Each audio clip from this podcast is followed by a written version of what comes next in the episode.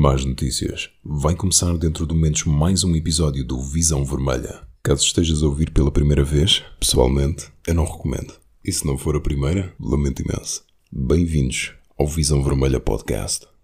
Boa noite, bem-vindos ao 57 episódio do Visão Vermelha Podcast. Visão Vermelha.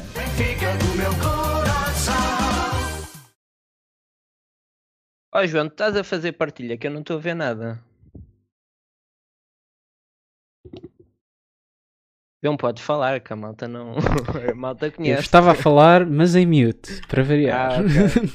Estás a a fazer ver? partilha de ecrã. Não, eu vou como eu vou fazer agora. A? É o que dá a começar à hora. Nós temos que eh, começar sempre 5 minutos depois da hora para ter certeza que está tudo. Ora, agora já posso começar. Bem, eu sou o Daniel e tenho comigo hoje o João, que já está aqui. João, Ah, boa noite. Eh, Pronto, aqueles erros amadores do costume. que tanto simbolizam. Ah, temos também o Tiago connosco. Olá, Tiago. Boas, malta. Tudo bem? Pá, ah, ah, Tentem lá ser um bocadinho simpáticos, mostrar aquela motivação de quem ganhou do SLB. jogo. SLB. Yeah. Ah, Rodrigo também está cá. Olá, Rodrigo. Boa noite, malta. Duas Oh. vitórias, meia parte a jogar bem e seguiu para ganhar seis pontos. Sabem que as coisas estão mal quando é o Rodrigo que faz a introdução, como deve ser. Ele não disse nada, só, só falou mais alto. Mas estava, estava mais entusiasmado, qualquer costume. Bem, e hoje temos connosco aqui para falar ah, o Pedro. Boas, Pedro, já cá tiveste. Olá, boa noite, boa noite. É um gosto voltar aqui. Como é que estamos? Estamos bem? Pá, Estamos bem. primeira claro. vez, a primeira vez que tu cá vens ainda pode ser um gosto. Agora a segunda já está bem. Sim, sim, exatamente, exatamente. Não, não. Eu gosto muito, gosto muito de estar aqui convosco. Bem, como o Benfica não nos dá alegrias do momento, temos que chamar as antigas glórias para falarem daqueles tempos em que nós íamos às finais das taças dos campeões europeus. E é por isso que hoje temos cá o Sr. Elzo. Boa noite, Sr. Elzo, como está? Boa noite, uma satisfação muito grande estar falando com vocês. Estou aqui vendo o Chalana aí, né? O Chalana que eu tive o prazer de jogar ao lado dele também aí no Benfica. É Ah, verdade, um jogar grande- com o Xalana deve ser um grande prazer, ó ó, ó, senhor, senhor Elzo. Era, era, era realmente um- um- um- uma, uma, uma, uma grande vantagem, né? Estar do lado do Chalana. E estou vendo ele aí. E é claro, a satisfação é muito grande, ainda mais quando for participar para falar aí do Portugal, país que eu gosto muito, de falar do nosso querido Benfica, né? Clube onde eu tive o privilégio de jogar, de participar. E realmente é gratificante. Estou muito feliz com o convite de vocês e dizer a vocês também que estou sempre à disposição, principalmente aí de vocês aí, os portugueses. E aí eu tive aí uma passagem muito gostosa e gosto muito aí do país e principalmente do nosso querido Benfica. Muito obrigado, senhor Elzo. Diga-nos, o que é que é feito de si passar tantos anos? O que é que tem feito? Olha, eu, não- eu não estou no futebol, né? É, no futebol, quando deixei de, de jogar o futebol, eu fui cuidar de outras, outras atividades, né? E, claro, convites não faltaram para que eu pudesse estar atuando como dirigente, é, enfim, até como treinador também, mas eu não, não quis, não, eu preferi o trabalho. Então, hoje a gente trabalha aqui com material esportivo, loja de esportes, é, tem o Instituto Elzo Túlio também aqui, que a gente faz um trabalho muito bacana com o Instituto Elzo Túlio, onde a gente é, criou esse instituto num momento difícil da minha vida, que depois eu posso contar aqui também. E, e com isso é uma coisa que a gente tem feito e tem ajudado muita gente. o objetivo do instituto é, é ajudar as pessoas. E trabalhando, né, trabalhando em outras atividades e pronto. Estou aqui no Brasil, pegado, morando no interior de Minas Gerais aqui, que é Machado, uma cidade é, bem no interior de Minas Gerais. É uma cidade pequena, eu nasci numa cidade próxima aqui, mas fui criado na cidade de Machado. Então aqui que eu acostumo estar com os amigos, aqui que eu costumo é, ir para o sítio meu no final de, nos finais de semana para descansar, para bater papo, contar as histórias do futebol. E, é claro, lembrando sempre do Benfica. O Benfica faz parte da minha história e é uma história muito bacana. Senhor Elzo, tenho que lhe dizer que eu já tinha ficado chateado quando recebemos cá o Amaral. Desculpa, Daniel. Tenho... é natural.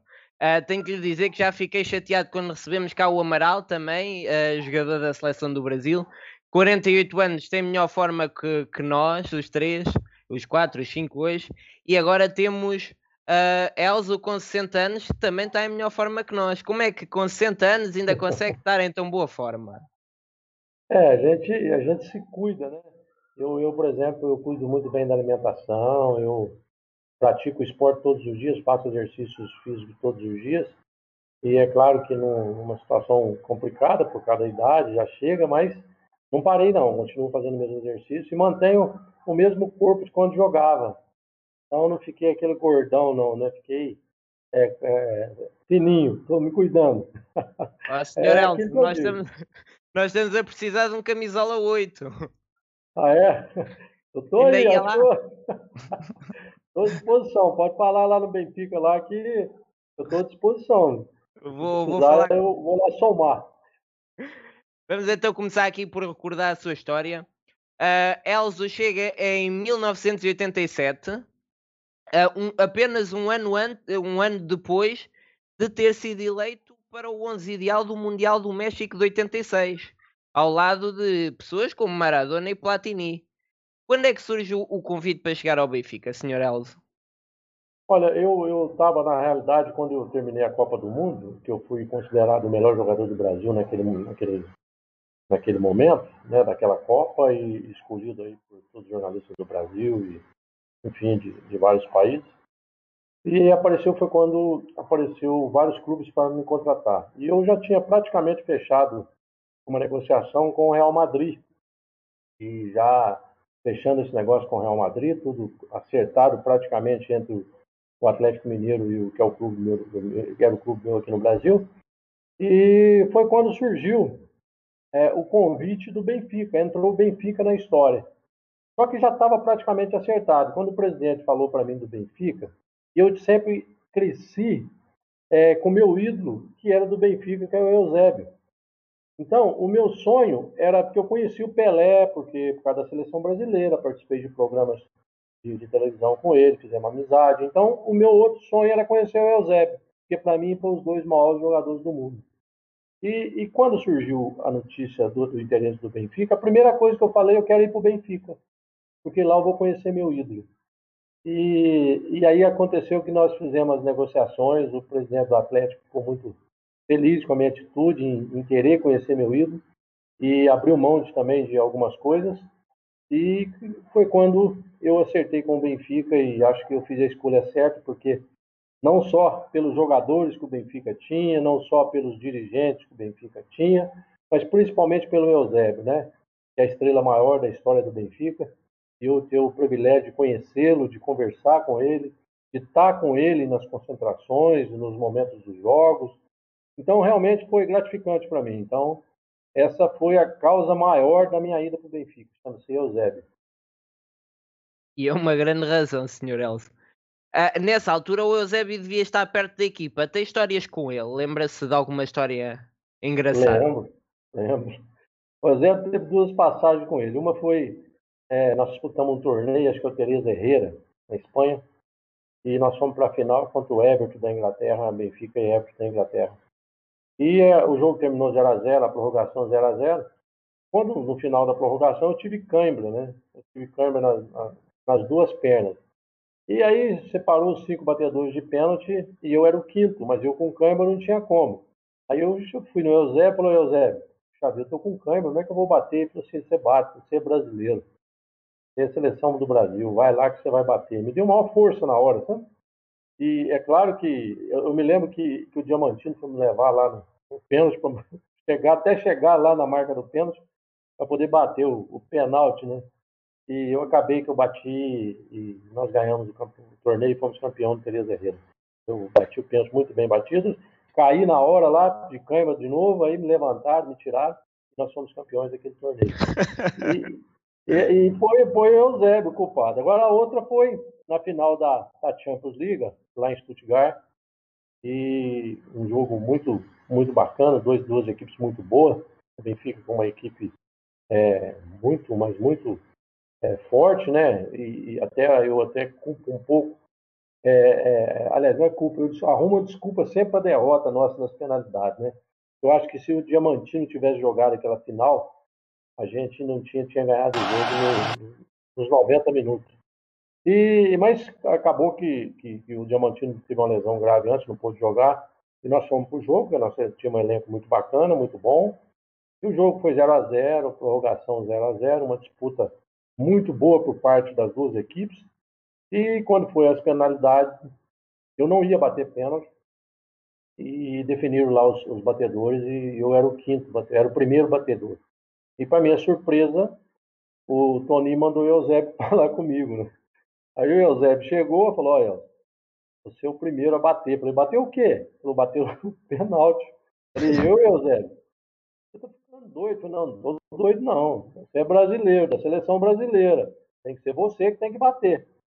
Falei, ah, tudo bem, Eusébio. Já que você está escolhendo eu para bater, então você tem que me dar uma ajuda aqui agora. Isso para um momento de descontração, né? Para você cair aquele, abaixar aquele nervosismo, aquelas coisas. Aí foi quando eu conversei com ele, ele falou para mim, olha, Elton, é, você é o primeiro batedor nosso, e o que, que você precisa? Falei, Eusébio, já que você me escolheu para ser o primeiro a bater o pênalti, você podia falar para mim qual o canto que eu chuto? E fala o canto, para mim poder chutar, porque eu não tenho condição de bater esse pênalti, não. Você está mandando eu bater, eu quero saber o canto. Aí olhou na minha cara e falou assim, como diz o brasileiro, né? Você está pegando o boi de eu deixar você bater, ainda quer que eu ensino você bater? Você que se vira agora, você vai lá e faz o gol para nós. Falou, já estou te dando a chance de bater o penal, ainda quer que eu te ensino o canto? Vai lá e faz o gol para nós. Aí eu fui e bati o penalti, fiz. Quando eu voltei, o Eusébio estava rindo. Ele estava rindo, falou, puxa vida, Elzo. Falei, é, Eusébio, Agora eu tô com a barriga boa, viu? Eu fui com a barriga gelada lá. foi Mas, uma senhora... passagem muito bacana com o. Senhor vamos ver então esse penalti, o primeiro penalti. Vamos lá recordar esse momento. Ma Elso pareggiò i conti superando Van Breukelen. Bem metida. Ó oh, senhor Elza, aquela ainda bateu na, na malha lateral, aquela não, não, não dava para falhar. Não, nem, eu, nem o guarda-redes defendia nunca. Não, não. Aquela, eu, inclusive, quando eu fui bater o penal, eu me concentrei bem para acertar na lateral da rede, né? Aonde estava ali a Philips, ali no cantinho ali. Eu falei, é ali que eu tenho que acertar. Se eu acertar o penal lá do meio do campo, eu já fui olhando e já. Se o goleiro for, ele não vai conseguir pegar. Aí tá aí o Eusébio, eu já tinha batido o penalti, agora ele sentou lá. Aí, eu, quando eu fui para a bola, eu fui realmente já preparado para acertar a lateral da rede. Isso foi um, um treinador que me falou aqui no Brasil, o Tim, Elba de Padua Lima, que falava para mim sempre: é, os penaltis, você acertou a lateral da rede, goleiro nenhum pega. E ali eu já fui concentrado para bater daquela forma. E graças a Deus que eu fui feliz. E o goleiro foi lá, porque o primeiro pênalti é o, é o mais difícil, porque você fica olhando o guarda-redes, né? Vamos dizer assim, o lado que ele vai, para você definir. E o primeiro você não sabe ainda a escolha dele. E ali acabou que eu fui feliz e, e penalti. Por isso que eu tinha que acertar o lateral da rede, senão eu não seria feliz naquela penalidade bater o, o primeiro penalti é o pior? Sim, sim, porque primeiro que você sai de 120 minutos de jogo, né, depois de, de 90 minutos, mais 30 de prorrogação, e é um momento que daquela escolha, né, quando sai o primeiro, realmente é o que mais é o que mais dificulta, né?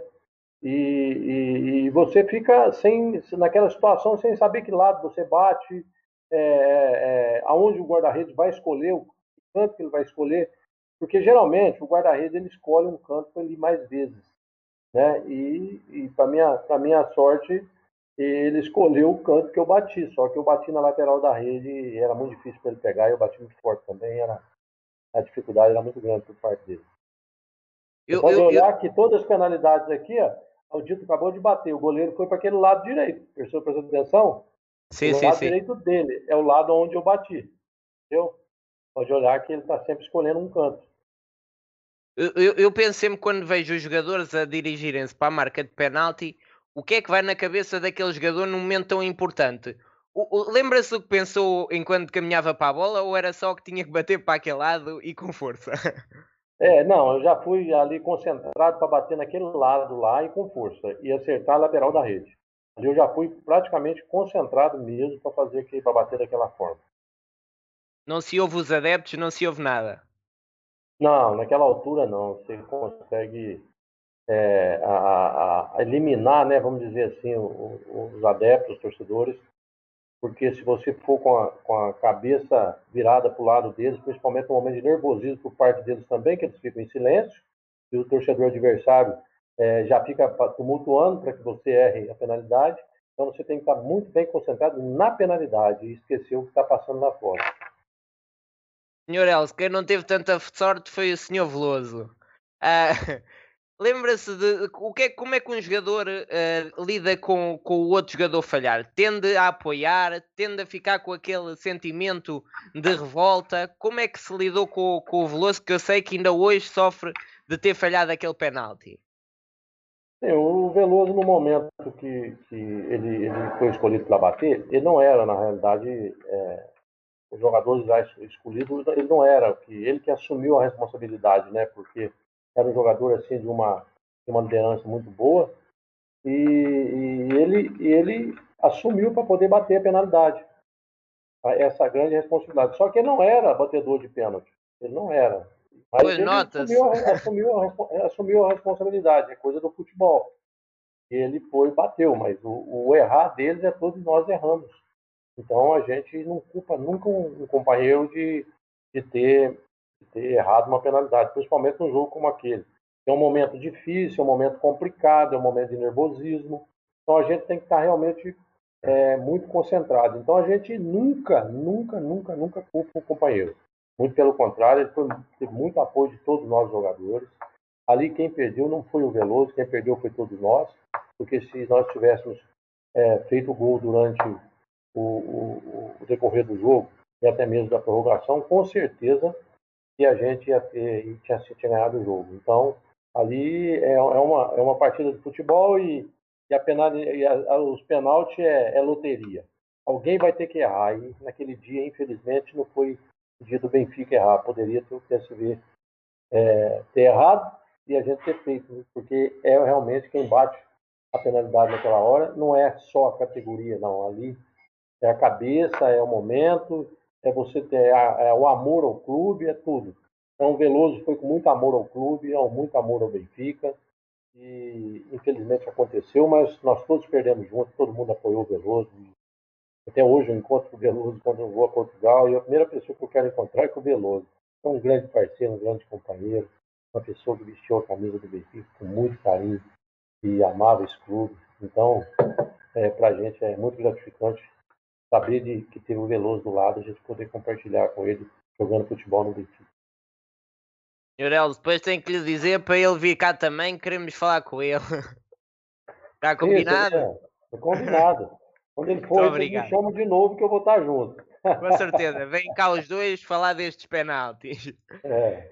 Senhor Elze, uh, jogou com Shell, Diamantino, Veloso, Chalana, Rui Águas, que foi o nosso convidado na semana passada. No meio de tantas estrelas, quem é que o impressionou mais? O Benfica tinha um elenco, um elenco muito bacana, né? A gente, a gente fala agora há pouco, eu ouvi o aqui, também tive o privilégio de jogar com ele, um grande, grande atleta do Benfica.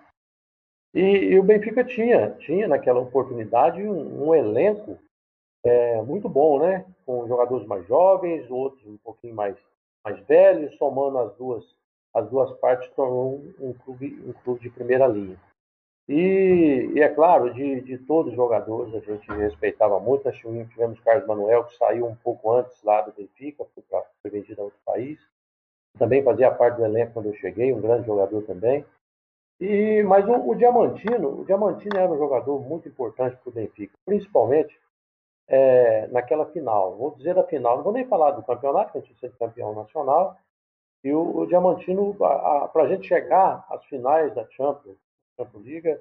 O Diamantino foi muito importante para nós naquela, naquela caminhada e foi uma pena que nós perdemos ele. Ele, ele era, para mim, ele era o, Zico de Portugal, para mim. Um grande jogador, jogador de criatividade, batia a falta bem, um grande companheiro dentro do campo, respeitava os companheiros, jogava futebol com respeito a todos os companheiros. Então ele fez, realmente, ele fez falta. É claro que teve, teve é, naquela, naquela, naquela final teve, teve o substituto dele, né? Mas que jogou bem, que não deixou transparecer nada. Mas o Diamantino, ele realmente, ele, ele com a gente naquele jogo, ele seria, assim, talvez o, a grande, o grande ponto de, de apoio nosso para poder ter uma grande vitória nos 90 minutos.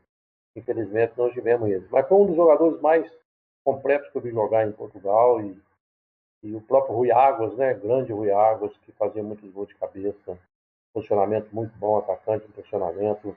Dito, dito, zagueiro, que infelizmente sofreu aí, é, teve um, infarto, acabou falecendo, deixando, mas era também era um, um elenco muito bom, o, Mar, o Márcio, o, Moser, né? O Moser, meu compadre, era espetacular, né? Espetacular. Então o elenco daquele ano, daquela, daquela época, era muito bacana e muito bom do É, também acho que era um grande jogador, Sr. Elcio. todos eles, como deve calcular, jogavam agora. E isso é que me deixa triste. é que qualquer jogador desse tempo jogava agora e, e, e era o melhor jogador. Sr. Elzo, é verdade que o Eusébio lhe ensinava a bater os livros e treinava consigo jogadas? É, sim. A gente, eu, eu sempre fui um atleta que gostava muito de, de treinar depois do, do que acabava os treinamentos. E o Eusébio, ele sempre ficava no campo, né, fazendo trabalho com a gente. Quando terminava, eu ia com ele lá para fazer os chutes diretos de fora da área, com o Bento no gol. E ele, ele batia na bola com uma precisão impressionante. E ali eu aprendi muita coisa com o Eusébio. Eu, eu me lembro uma vez que eu combinei uma jogada com o Eusébio no treinamento. E nós fomos. Essa foi, para mim, talvez uma das jogadas mais lindas que o Benfica fez. Eu fiz pelo Benfica. Foi num jogo contra o Montpellier, na França. 3-0. É, foi 3-0, né? E eu tinha combinado uma jogada com o Eusébio, no treina, treinado com o Eusébio, certo? conversado e treinado com o Eusébio.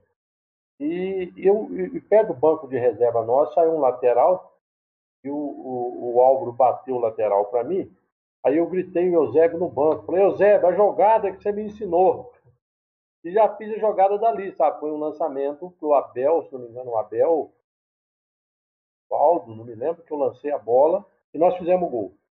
Fizemos o gol, foi uma jogada lá de trás, eu fiz o lançamento entre os dois zagueiros, uma jogada ensaiada com o Eusébio e nós fizemos o gol. Ele entrou dentro do campo e me pegou no colo. Falou, El, parabéns, você aprendeu mesmo, né? Então esse era o nosso querido Eusébio. Até fora do campo ainda marcava gols, senhor, senhor Sim, até fora do campo ainda marcava gol.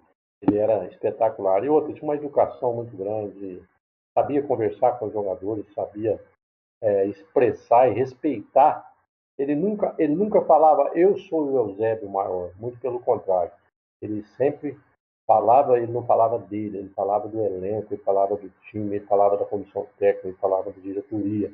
Ele nunca punha ele acima do que, do que ele merecia, porque ele, ele foi. Por isso que eu fico muito feliz quando eu vou a Portugal e que eu vejo as homenagens dele ao, ao, do Benfica ao Eusébio. Realmente foi uma honra o maior não só dentro do campo, mas também fora do campo, que é onde eu joguei com ele, foi fora do campo. Então tenho um carinho muito grande com ele na época, como tive com a família, tem até hoje com a família dele. E para mim é o, é o, ponto maior do nosso querido Benfica. Muito bem. Senhor Elzo, que foi campeão em 89. Deve ter sido uma daquelas invasões à Benfica na altura, em que os jogadores tinham que dar uma corridinha no final para fugir do, dos adeptos. Lembra-se disso?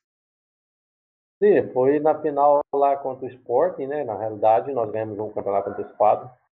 E um jogo muito difícil. Eu, eu tinha ficado um período fora da equipe por, por lesão e, e, retornei naquele jogo contra o Sport. E o jogo era em Alvalade. E, se a gente ganhasse, o jogo ali definia o campeonato ali. E se a gente perdesse, a gente ia definir o campeonato no Porto contra o Porto. Então, é, é nós fizemos um, um grande jogo, um grande jogo. E quando é, faltava cinco minutos, já o jogo definido, e eu, eu como estava voltando, né, muito cansado, eu, eu dei sinal ao Tony que me tirasse faltando cinco minutos. E aí foi quando o Tony me tirou, mas acabou o jogo, a, a, massa, a massa do Benfica, todos os adeptos, todos invadiram o gramado, foi uma festa muito bonita em Alvalade, feita pelos adeptos do Benfica. É, e eu tive que sair correndo, fiquei no banco conversando com o Tony, tive que acabar saindo correndo mas foi uma festa maravilhosa, não esqueço desse título, não. Foi, foi realmente fantástico. A relação na altura entre adeptos e, jogadores não tem nada a ver com agora. Eh, era uma relação mais próxima. Ainda se lembra do Sr. Lima, do Sr. Vasco e do Sr. Neves? Puxa vida, como você lembra deles, hein? É, Era- era- era- era- Pô, essa você me pegou de surpresa. Seu Vaz, seu Lima, esse eh, Jaime, era, era um pessoal que, que ia muito ao estádio do Benfica para ver os treinamentos no final. O pessoal mais velho ali, aposentado já. E eu fiz amizade com eles. Terminava e começava a conversar com eles. Eles iam para minha casa, aí começamos a família aproximar e eu aproximando muito, me tratando com muito carinho, muito. E ali se fechamos uma grande amizade. E quando terminava o jogo, eles, eles, o Benfica ganhou, perdeu, para eles era tudo normal. Eles, eles eram felizes com o Benfica, eles parabenizavam, eles falavam. Eu, eu me lembro, até conto isso no Brasil, muitas vezes eu conto isso aqui no Brasil, que quando terminava o jogo do Benfica, eu ia a pé para minha casa, que eu morava ali eh, nas torres do Benfica, no estádio, num prédio que tinha atrás do, do estádio, eu saía no meio dos, de todos aqueles adeptos e todo mundo cumprimentava, todo mundo importava o resultado, aquela educação bacana dos adeptos do Benfica. Isso são coisas que eu nunca mais esqueço. E geralmente a gente, Lima, esse pessoal, o seu Vaz, o, o, Jaime e muitos outros lá que a gente não posso esquecer, esquecer os nomes aqui, eram uns, uns 10 amigos que, que pessoal mais velho, que geralmente ia lá para minha casa para a gente conversar, falar sobre o jogo, ali a gente passavam as horas, eles gostavam de tomar um vinho deles, tomavam o vinho deles lá, eu na época, na altura, não bebia nada, não tinha. E eles gostavam do vinhozinho, e ali ficava contando do jogo, quando tinha uma grande vitória, era dessa forma. Quando eu cheguei da final, inclusive da Champions League, fizeram uma festa para mim na minha casa, eles todos. Então, era realmente gratificante essa grande amizade que eu tirei com todos os adeptos, aqueles que ficavam lá no estádio do Benfica. Mas porquê é que acabou por sair do Benfica? Eu, eu veja bem, eu tive um, um- um problema, é, é, na realidade, com família, né? De, de- de- de adaptação na, naquela altura. E eu peguei, é, optei por, por voltar ao Brasil quando terminou o contrato. Aí terminou meu contrato, eu já tinha conversado com o presidente, que quando eu fiz o contrato com o Benfica, eu disse a ele que eu voltaria ao Brasil. O porquê também disso aí? É porque eu sofri uma lesão muito cedo é, no joelho, uma lesão grave. E o meu tempo de jogar futebol estava esgotando. Então eu, eu, eu teria que ter que. Eu queria realizar um sonho que era jogar no Benfica. Realizei porque eu queria conhecer o Eusébio. Só que eu queria jogar esse período do Benfica e ser campeão. Eu queria ser o melhor. E eu fiz uma campanha muito boa com o Benfica, fiz grandes jogos com o Benfica, joguei, fui bem no Benfica. Sou elogiado até hoje é, quando eu encontro meus companheiros. Então, aquilo que eu me propus a fazer durante aquele aquele, aquele, aquele contrato que eu fiz, eu, eu fiz. E aí aconteceu que eu retornei ao Brasil para jogar no Palmeiras, e quando terminou também o meu contrato com o Palmeiras, eu encerrei a carreira de futebol.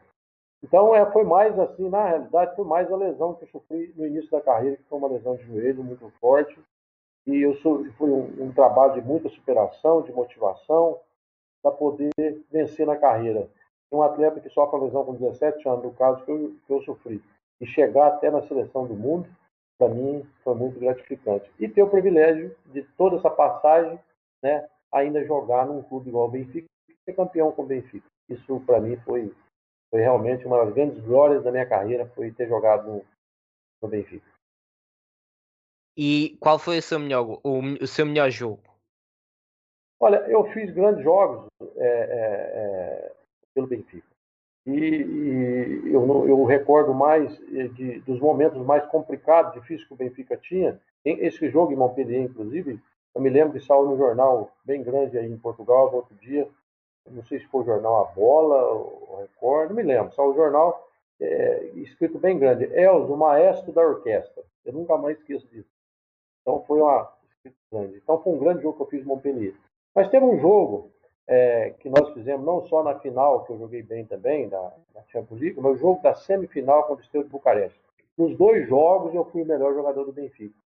É, inclusive no primeiro jogo eu tive uma fratura no nariz. E até ficaram preocupados que eu não jogaria o outro jogo, né? Mas eu acabei recuperando e mesmo com, com, com um derrame nos olhos assim da cirurgia, eu fui para o jogo e talvez fiz um, um, um dos melhores jogos da minha carreira foi naquela oportunidade, porque pelo Benfica, tá? Então, e teve outros jogos, mas eu, eu guardo mais esse porque era importante para o Benfica chegar à final da Champions League. Eu, eu, eu, escutando toda aquela conversa que a gente tinha nos vestiários, com os companheiros, né, da importância de estar na final, dos próprios dirigentes do, do Benfica, o Sr. Gaspar Ramos, o presidente. É, então, estou vendo tudo aquilo, aquilo da, da, da, da, comissão técnica do Benfica, a importância que era para o Benfica estar na final da Champions. Isso me chamou muita atenção, porque eu tenho que jogar muito para ajudar esse clube a estar na final. E foi o que eu fiz, e jogamos e fomos, e acabamos perdendo na loteria, né? Porque penalidade é loteria. Os cinco batedores do nosso fez no primeiro, os cinco primeiros, os cinco primeiros deles também fizeram. Depois, nas eliminatórias, acabamos ficando fora. Mas fizemos aí, eu fiz aí grandes jogos pelo Benfica. E muitos outros, esse jogo, inclusive, contra o Sporting lá, eu joguei muito, fui o melhor jogador do Benfica naquela oportunidade também, que nós fomos campeão lá. Então tive muitos jogos, mas esse da, da, da, da, da semifinal foi o que mais mexeu comigo, que eu queria pôr o Benfica na final. E eu fui nos dois jogos o melhor jogador do Benfica. Também temos aí o, o, os vídeos desse jogo com o Sporting o João pode meter aí. Senhor eh, Elzo, eu li uma coisa que eu não acredito que seja verdade e vou-lhe perguntar. É verdade que nunca vi um cartão vermelho? Sim, nunca, nunca tive um cartão vermelho. Eu, Fantástico. É, eu, eu joguei em vários, vários clubes no Brasil, né? Vamos dizer assim, desde um clube pequeno, que é o, o ponto maior, joguei na seleção mineira, seleção paulista, aqui tinha a seleção do estádio, do estado, depois também joguei em seleção olímpica do Brasil, seleção principal e seleção do mundo, tudo. Em todos, em todos, em todos esses, esses clubes por onde joguei, em todas as passagens, eu sempre fui uma pessoa que sempre respeitei meus companheiros e fui capitão de quase todas as equipes que joguei, por ser um exemplo, por ser um profissional de, de, de treinamento, de gostar de praticar o futebol. É, até o, o, toda vez que eu vou a Portugal, uma vez eu encontrei com o Dr. Bernardo Vasconcelos, ele falava, Elza, você é o primeiro a chegar no treino e o último a sair. Então era, era, era, era assim, eu tinha assim, uma responsabilidade muito grande com meus companheiros e meus clubes. E tinha uma educação muito fina, sabia conversar com meus companheiros, jamais agredia alguém, falava um palavrão. E felizmente eu fechei a minha carreira sem ter um, um cartão vermelho. Não fui nunca fiz Mas como é que um médio defensivo, que às vezes chega àquelas bolas já um bocadinho tarde, consegue acabar uma carreira sem levar um, um único cartão vermelho? Eu, Qual é o segredo? O, o, grande segredo meu, o grande segredo meu foi o condicionamento físico. Por isso que eu treinava mais que os outros. Porque para não ter que fazer uma falta desleal no adversário.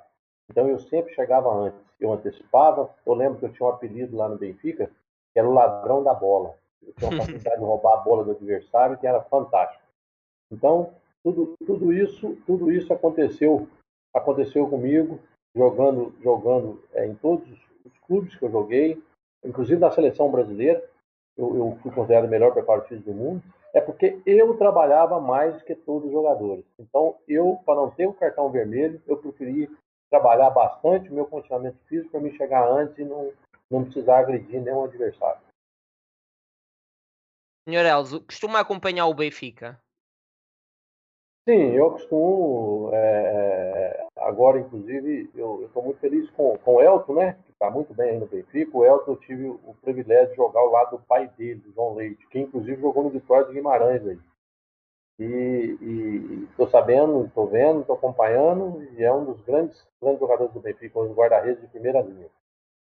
É uma oportunidade para mandar um abraço para ele aí, garoto bacana. Viu? Parabéns ao Benfica por contratá-lo.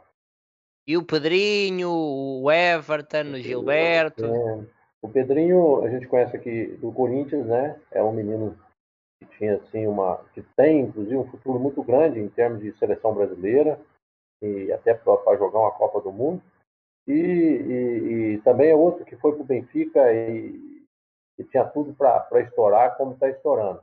O Everton começou muito bem aqui, depois teve, foi para o Benfica e parece que não estava muito bem no começo. Mas é um jogador que tem uma qualidade muito boa, uma qualidade técnica, tenho certeza também que vai ser importante para ele. Esperemos que sim, estamos à espera daquele Everton que víamos a jogar no Brasil sim. e na seleção. Ainda não chegou, mas estamos a contar com isso. Não, com certeza, vai, vai, ele vai se soltar. Às vezes o, o jogador demora um período para se adaptar e logo que ele se adapta, vai, consegue essa adaptação, pode ter certeza que ele acaba se tornando aí um dos principais jogadores do clube. Eu acredito muito que o Everton vai ser esse jogador. Senhor Elzo, não sei se os meus colegas têm alguma pergunta para fazer. Já visitou o, já visitou o novo estádio? Já veio ao novo estádio? Sim, há dois anos atrás eu tive aí, inclusive é, participei de um programa junto com o Veloso lá na, na, TV do Benfica lá, com o pessoal lá, duas, duas ou três oportunidades. Fiquei, eu fiquei 15 dias aí e fiquei é, admirado com a estrutura do estádio. É claro que na minha época era o Estádio da Luz, que para mim foi uma tristeza muito grande, né? um estádio lindo daquele, a gente acabar é, acabar como acabou, né? Na época, até assustado, mas aquele negócio, o Benfica acabou para melhor, né? Acabou fazendo um estádio da mesma qualidade, com estrutura até melhor, e fiquei mesmo muito encantado, encantado mesmo com tudo do Benfica aí, vamos entender. Senhor Elzo, não, não são 120 mil, são só 60, mas já é bom. Mas como é que é entrar num estádio Na em época era 120, jogava com 120, né? A tremer ao chão. Como é que é entrar em campo com tanta gente a apoiar-nos? Olha, é, em todos os clássicos né, que tinha, que era o Porto, o Sporting, estava sempre lotado o estádio, sempre, inclusive na- nos jogos também da, da Liga dos Campeões, é, sempre lotado, os jogos da Europa. E como a gente tá, veio aqui do Brasil, que já estava acostumado a jogar é, é, com estádio cheio, porque aqui também a gente jogava no Maracanã, 150 mil pessoas, depois do Mineirão, 120, no tamanho do Estado da Luz, o Morumbi a mesma coisa, 120 mil pessoas. Então a gente pegava muito nos clássicos aqui, o estádio lotado. Então isso fez com que a gente eh, tivesse uma adaptação melhor quando chegasse a Portugal nos clássicos também. Mas é muito gratificante você chegar e, e jogar num estádio com 120 mil pessoas, 110, acima de 100 mil. Agora hoje eu não sei como seria jogar com 60 mil. Já tá, tá complicado, estão jogando sem ninguém, né? Então já não tem ninguém no estádio. Eu acho que eu, eu não me daria bem jogar sem ninguém, mas tomara que eles, que eles não acostumem com esse negócio de jogar sem torcida. Ao dia que tiver a torcida lá, eles assustar, né? Tomara. Por falar, por falar nessa diferença de, de época, seria jogar a 120 ou com, com 60 no estádio. Pronto, o futebol evoluiu muito e há muitas coisas que se ganharam, mas na sua opinião, qual é uma das coisas mais importantes que se perdeu no futebol? Que há 30 anos havia e que agora já não há. Eu acho que foi a qualidade técnica dos jogadores. É, é, na minha época, todos os jogadores é, tinham assim, uma condição técnica fantástica. Eu posso até citar o próprio Benfica. Né? O Benfica foi buscar o Pacheco. O Pacheco é um garoto novo, chegou no Benfica, se enquadrou, um jogador de uma habilidade muito grande, um jogador que jogava para a linha de fundo. O Diamantino que eu citei agora há pouco, o Rui Águas, o Matos Magnucci lá da, da Suécia. Né? E tinha também lá o, o Valdo depois, o Moser, né? o Moser um craque no futebol brasileiro. Então, a condição técnica dos jogadores, é, veja bem, hein? O, o Dito e o Moser, depois veio o Ricardo Gomes, todos jogadores habilidosos que sabiam jogar. Né? Hoje você não acha um jogador do nível do Moser, não acha um jogador do nível do Ricardo Gomes, do próprio Dito. Né? O Veloso, que era um jogador de muita força e sabia jogar muito, o Álvaro, como também era um outro jogador de força, mas que tinha uma habilidade com o pé esquerdo. Então, era diferente o futebol. Então, há 30 anos atrás, perdeu essa qualidade, não foi só aí no, no Benfica, não. Foi no, no, mundo todo, e principalmente no futebol brasileiro. O futebol brasileiro acabou, acabou a habilidade dos atletas. Por quê? Porque acabou aqueles campos, não sei como fala aí, mas aqui tinha os campos de pelada. Era ali que você descobriu os craques.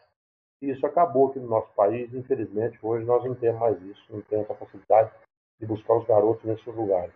Então acaba que perdeu a qualidade o, o futebol, principalmente o futebol brasileiro.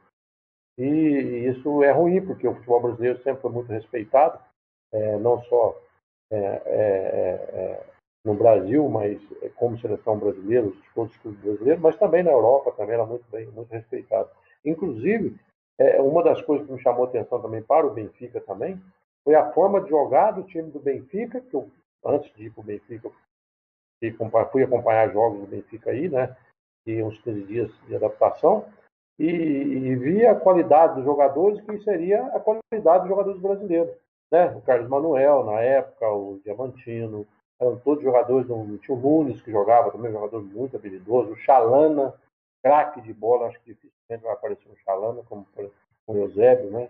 um Diamantino. Então, a qualidade técnica de há 30 anos atrás era muito melhor do que a qualidade técnica de hoje. Você pode ter certeza. Porque todo o elenco tinha qualidade técnica. Então, não tinha aquele jogador de chutão, de tirar a bola de qualquer jeito, não existia isso. Existia habilidade e saber jogar. Senhor Elzo, queria lhe agradecer por ter aceitado a nossa entrevista, mas sobretudo por tudo o que deu ao Benfica, por ter marcado aquele primeiro penalti que nos fez a todos sonhar. Eu e quem e quem está aqui connosco não tivemos a oportunidade de o ver jogar, mas eu já ouvi, já vi muitos vídeos seus e, e, e, descobri este passo que eu queria mostrar para quem nunca teve a oportunidade de ver o Sr. Elzo jogar. O Sr. Elzo parecia que estava a jogar FIFA. Mostra lá, João, aquele passo o Sr. Elzo fez. O resultado não se alterava e o Benfica jogava com muita concentração. Quase a terminar o primeiro tempo, a jogada do segundo golo Elzo demonstrou uma grande visão de jogo ao isolar Abel, que praticamente sem oposição rematou para o fundo da baliza. Depois, o angolano deitou-se na relva para festejar o seu primeiro golo pela equipa do Benfica. Na repetição, a velocidade de Abel a corresponder ao passe milimétrico de Foi o Abel ou o Valdo? Foi o Abel. Foi o Abel. Foi o primeiro golo do Abel. É. Com uma assistência de luxo destas. Senhor Elzo, muito obrigado por ter estado cá. Todo o sucesso para si. E sei que tem o seu instituto, que ajuda muita gente. Uh, todo o sucesso para o seu instituto. Muito obrigado e pedir aí também, aproveitar a oportunidade para vocês seguirem no Instagram aí, Elzo Oficial BR, tá? Tem muita coisa do Benfica, a gente é, é apaixonado nesse clube. Peço aí aos adeptos do Benfica que estão nos assistindo que seguem a gente lá e até pedir para você mandar o link para mim aí, no celular, se for possível. Mandarei sim, senhor. Para me colocar lá. E eu estou à disposição de vocês, quando precisarem, é só entrar em contato, que eu tenho muito orgulho de, de participar em, em um bate-papo como esse que estou participando hoje, dessa oportunidade, porque é um país que eu gosto muito, é um clube que eu fiquei apaixonado e aproveito a oportunidade para mandar um abraço a todos os adeptos, a todos os diretores do Benfica que Estou aqui com meu coração vermelho, torcendo pelo Benfica. Grande abraço a vocês aí, muito obrigado. Muito obrigado. Combinadíssimo. Haveremos de nos encontrar aqui outra vez. Vamos sim, vamos juntos. e é assim, malta, agora como é que uma pessoa vai falar do Santa Clara e do Portimonense? Oh. falar com o Sr. Elzo. Eu nem sei o que é que é dizer. Querem falar do, do Santa Clara ou do Portimonense? É que eu... Pá, vamos, ao, vamos ao Santa Clara. Pedro, começo por ti. Uh, entramos com Elton Leite, Grimaldo, Lucas Veríssimo, uh, Otamendi, Vertogen, Diogo Gonçalves, Weigel, Pizzi, Everton, Rafa e Seferovic. Epá, não correu nada bem. Explica-me lá o que é que aconteceu neste jogo, se tu conseguiste entender. O, com o Portimonense, és tu, não foi? Não, estamos no Santa Clara. Ah, uh, é que pá, o que é que se passou? Covid, né? Segundo o treinador é Covid. Portanto, uh, não sei se for o presidente, se calhar diz que o Bruxinhaga não está a funcionar corretamente, portanto não sei qual é que é a razão uh, ao certo. Eu acho que o Benfica joga pouco, sempre jogou pouco, continua a jogar pouco. Não sei qual é a razão, se é Covid, se não é Covid, se é o que for, mas o Benfica joga muito pouco, portanto. Epá, eu não, eu, eu, não tenho qualquer tipo de ilusão até o final da época. Eu acho que nós muito dificilmente chegaremos ao segundo lugar, porque muito dificilmente vamos ganhar os jogos todos. Uh, talvez consigamos, uh, num jogo, ganhar a taça de Portugal. Uh, não sei, eu, eu acho que o Benfica joga realmente muito pouco, acima de tudo é isso. Não, não, não tem nada, não tem nada que se apresente. Conseguimos marcar dois gols e fazer apenas um remate enquadrado à baliza o guarda-redes não teve lá a fazer nada, foi, foi uma inutilidade. Sim. Aquele central do Santa Clara deu uma lição ao Seferovic e ao Darwin em 10 segundos. Mas, uh, Não sei, eu estou realmente desanimado porque eu acho que nós jogamos realmente muito pouco. Eu, quando vim cá, eu penso que foi em fevereiro, nós não jogávamos nada, mas nós conseguimos, acho eu, ainda piorar a situação em termos de, em termos de, de, de exibições. Nós temos ali dois jogos, um em Braga e outro em, outro em Passos de Ferreira, eh, que são de facto muito bons, mas também são bons.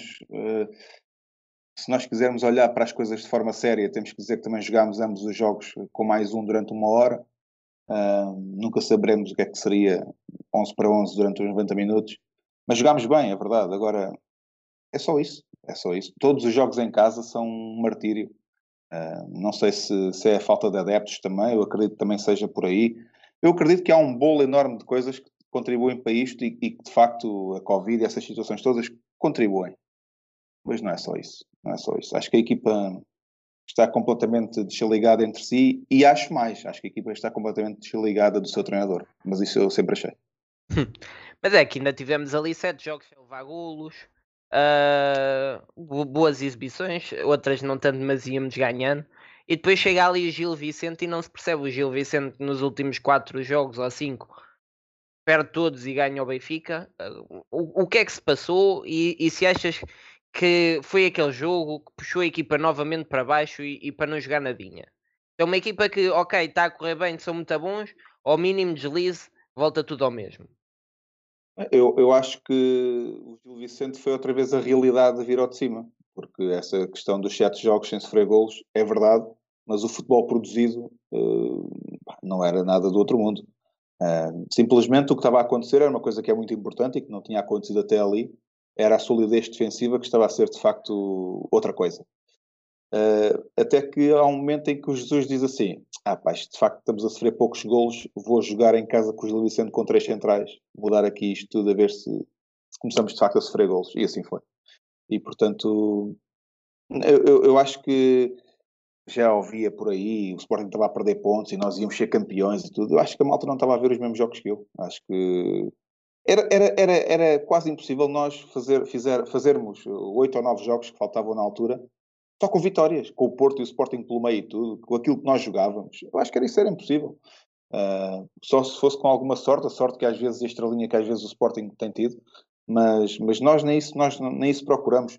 Eu ontem estava a ver o Moreirense Porto e o, o Porto empatou aquele jogo, mas enquanto esteve a perder, eu não vi o jogo todo, mas enquanto esteve a perder, vi, vi um Porto pá, que era agressivo, a correr, a ir buscar a bola rapidamente lá fora, para mas frágil, frágil dentária. Era não. agressivo, mas chegava à área e caía para o chão.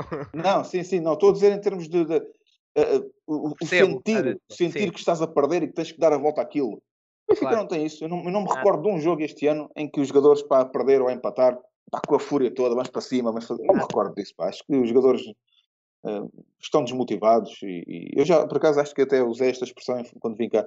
Acho que eles já estavam desmotivados na altura. Mas pronto, vão caindo, vão caindo coisas a coisas. Caiu a Liga Europa, vamos, vai, vai caindo a hipótese do campeonato, vamos ver como é que é a questão do segundo lugar, mas a equipa vai, vai ficando cada vez mais desmotivada e não sei, acho que já está tudo um bocadinho em, em, versão, em versão europeu e férias e pensar no próximo ano. Concordo completamente contigo. Disse de, de, de, não se ver, pelo menos vê-se o Sporting e o Porto opa, não jogam nada. Quem ganhar o campeonato deste ano é como no ano passado, foi o, o menos incompetente, né? O ano passado o campeão foi o que jogou menos mal, este ano será igual. Não, não, eu acho que há uma coisa aqui que eu acho que nós temos. Eu dou mérito ao Sporting nisto, que é o Sporting, se for campeão, em princípio vai ser. O Sporting é a equipa mais consistente. Defensivamente, é a equipa mais consistente. Foi a equipa mais regular em termos defensivos ao longo de toda, toda a época. Depois, em termos ofensivos, de facto, aquilo há ali um problema eh, grande. O Sporting também não, não, não tem, de facto, grande, grande grande coisa a mostrar, mas é uma equipa que sofre poucos gols e que, que dá poucas oportunidades aos adversários. Isso é, é algo que o Benfica fez, lá está, durante uns 4 ou 5 jogos, mas não, não fez nunca mais. E já não está a fazer outra vez. Sem dúvida, mas mesmo o Sporting e o Porto jogando mal, marcam gols no fim porque, porque estão lá, não é? O é, Tony a alma, Martínez... a, alma, a alma é totalmente diferente. Aliás, isso, isso começa pelo, pelo. Eu não quero estar aqui, sempre, qualquer dia conhecem-me pelo, pelo rapaz que odeia o Jesus. Mas uh, tu vês o Ruben Amorim, pá, ele até na bancada, o homem não para quieto. Não para quieto nunca. tu vês o Sérgio Conceição e com todos os defeitos que nós sabemos que existem, o homem está sempre ali em cima deles a bater, a bater e, e às vezes a bater mesmo. E, e, e tu olhas para o, para o Jesus e vês um, um senhor de fato de treino e braços cruzados.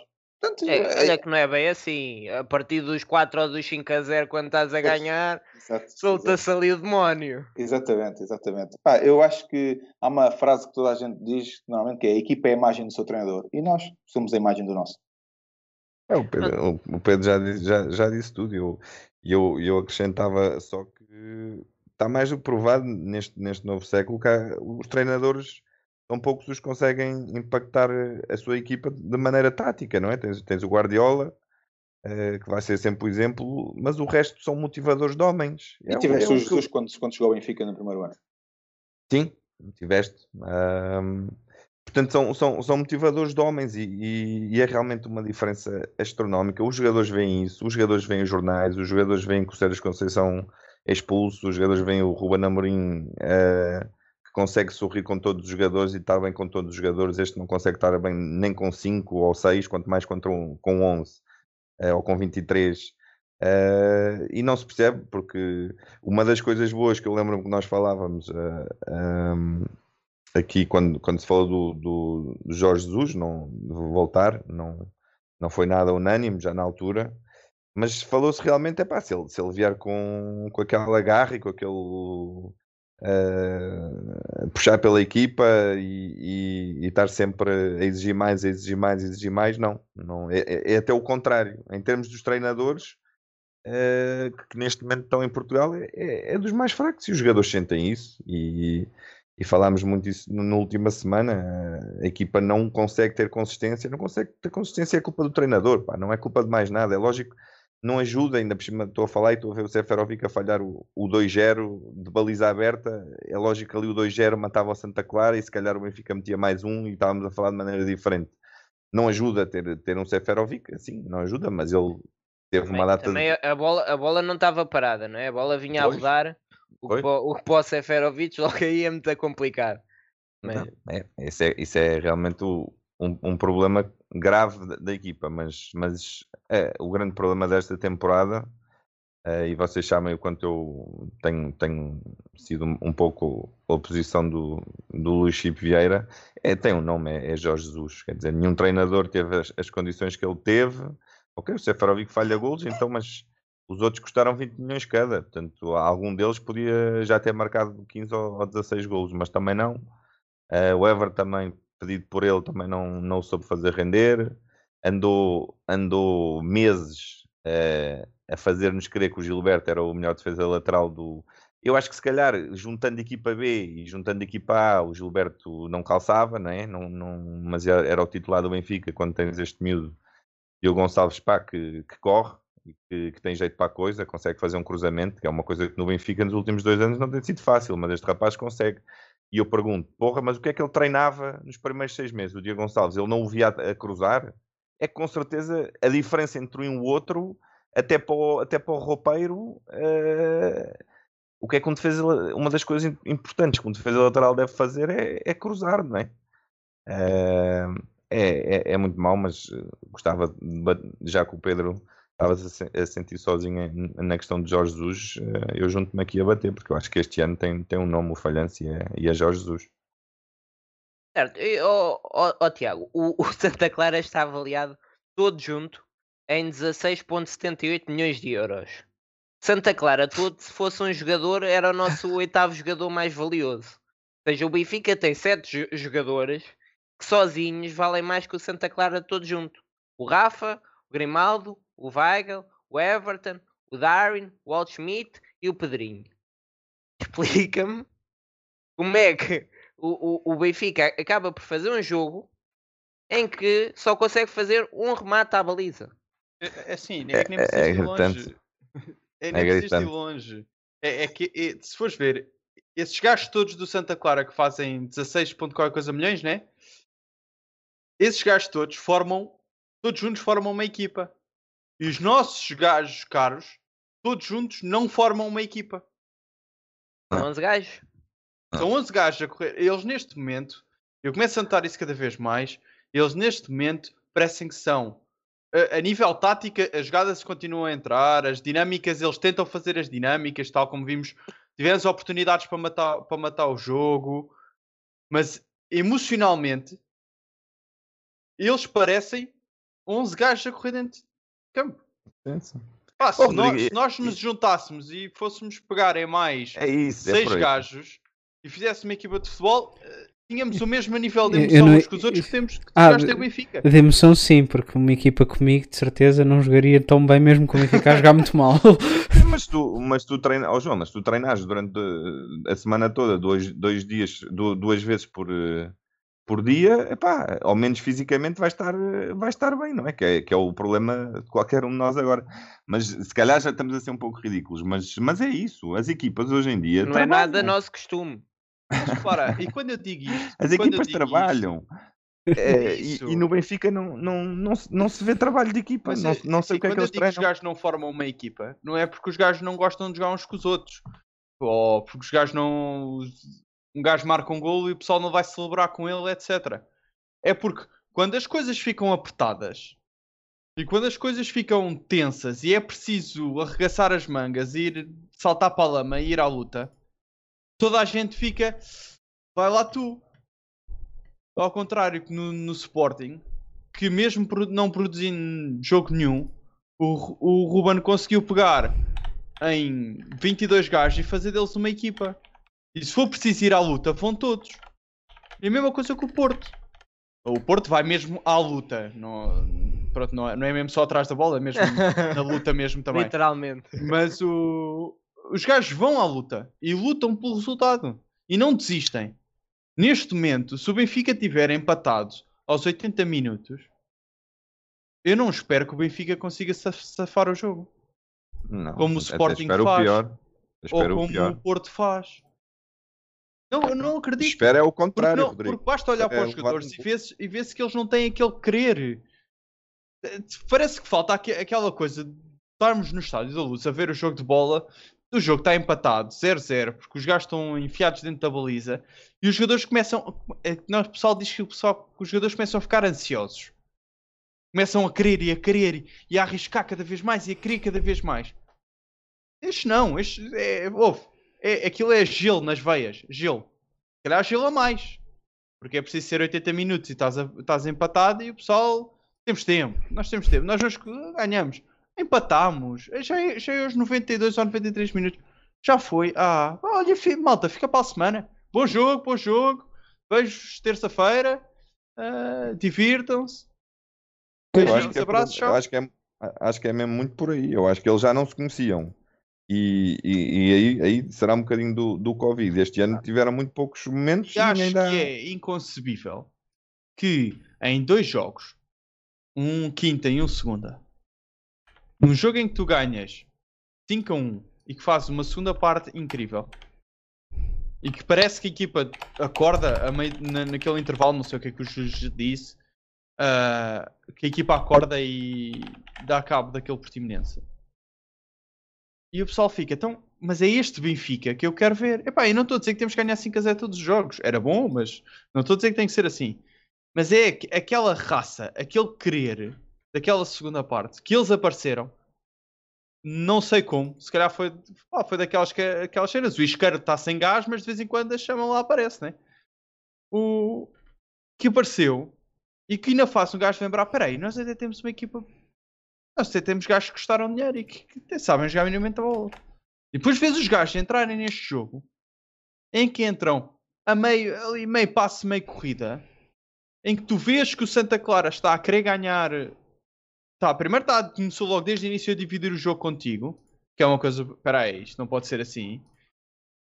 E começa, o Santa Clara começa a querer ficar por cima no jogo e começa a querer ficar por cima no jogo. Nós marcamos, pronto, por aquele autogol apesar de que o centro, na minha opinião, acabava por não ir para ninguém. O gajo mete a bola para dentro da baliza, estamos a ganhar, ou pior ainda. E, e que Se há coisa que golão. o Benfica, então, se há Hum. coisa que o Benfica esta época, então, é perfeito, é quando está a ganhar por 1 a 0, tirar o pé do acelerador e, e esperar. Já, no estádio da luz já marcámos um e isto está ganho. Ah, e o Santa Clara disse: ah, ah, ai, posso passar? Ai, posso ir lá marcar um gol? Ok, então vou lá, espera aí. Eu já, Já eu já te é pergunto.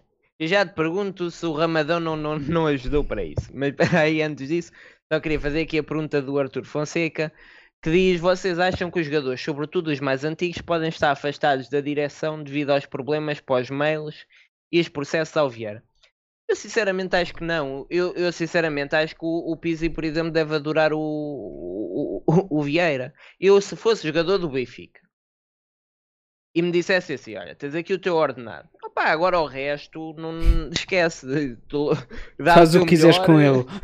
Sim, dá o teu melhor e pronto. E, e o resto é Covid. Opa, eu sinceramente estava muito contente. Eu sério, eu acho que os jogadores devem adorar o presidente. Não há exigência nenhuma. Eles ganham, não ganham, é Covid. Opa, o treinador também acaba o jogo. Opa, eu, eu sinto-me envergonhado a ver o jogo. E sinto-me ainda mais envergonhado a ouvir a conferência de imprensa ao Jorge Jesus a dizer, e ele disse mesmo isto. Eu gostei do jogo. Pá, isto não é é, é que, pá, vê este jogo, chegar lá e ele dizer assim, olha, não saiu nada de jeito. Porque foi o que se viu. Não saiu nada de jeito. Nós treinamos, nós tentamos, nós ensaiamos isto. Pá, nada aconteceu do aquilo que temos treinado. Aí eu via aquilo e dizia assim, olha, é uma vergonha, mas é uma vergonha que pelo menos tem-se noção. Agora, Agora, agora deixa-me fazer uma pergunta, eh, uma pergunta para ti. E quando é que o Jesus fez isso? Ao longo, não é no Benfica, é ao longo da sua carreira. pois não é bem o forte dele, a humildade. Não é questão de entendeu? humildade, nem, nem, se, nem se trata de humildade, é, é, é é passar uma mensagem para os adeptos ou para, para o que for daquilo que se passa ali. Ele, ele passa, a carreira dele toda é feita de areia para os olhos. Quando, se lembra- quando a gente se lembra de Jorge Jesus, nós lembramos sempre mais facilmente da personagem dos 88, ou do, do- das coisas todas que ele diz, do, do, do Pinners, do que, de, de- de- do que jogos perdidos, Sim. do que dos erros táticos, das decisões esquisitas. Ele é um treinador de imagem, é um treinador que trabalha e muito bem a sua imagem eh, e que sabe muito bem onde é que deve tocar para, para, para que toda a gente fique maluca com, com, com as coisas que ele diz. Eh, e depois, eh, essas coisas que são as- aquelas que deviam avaliar o seu trabalho, eh, fica para trás. Então, e pela lógica dele, ontem no final do jogo só dependíamos de nós para ficar em segundo lugar do campeonato, por isso. Pois, isso, isso nem ouvi por acaso. O- Não, o- não, ele desta vez não disse, só disse da última, mas é, estávamos na mesma situação, portanto era igual. Só aqui nesta, só aqui uma coisa só, eh, sobre a, a questão defensiva. O Benfica ontem sofre um golo em que as pessoas, pronto, eu percebo que têm as culpas para o Otamendi, de facto ele não teve bem, mas depois reparem, a tal equipa que tinha uma consciência defensiva tão forte nos últimos tempos, há três jogadores, e nós estávamos a sair com a bola controlada, né? numa situação de contra-ataque, estávamos a sair com a bola controlada e há três jogadores do Gil Vicente que entram na área sem qualquer oposição. Se não fosse aquele que fez o golo, havia mais dois. Um deles até cai na área sozinho.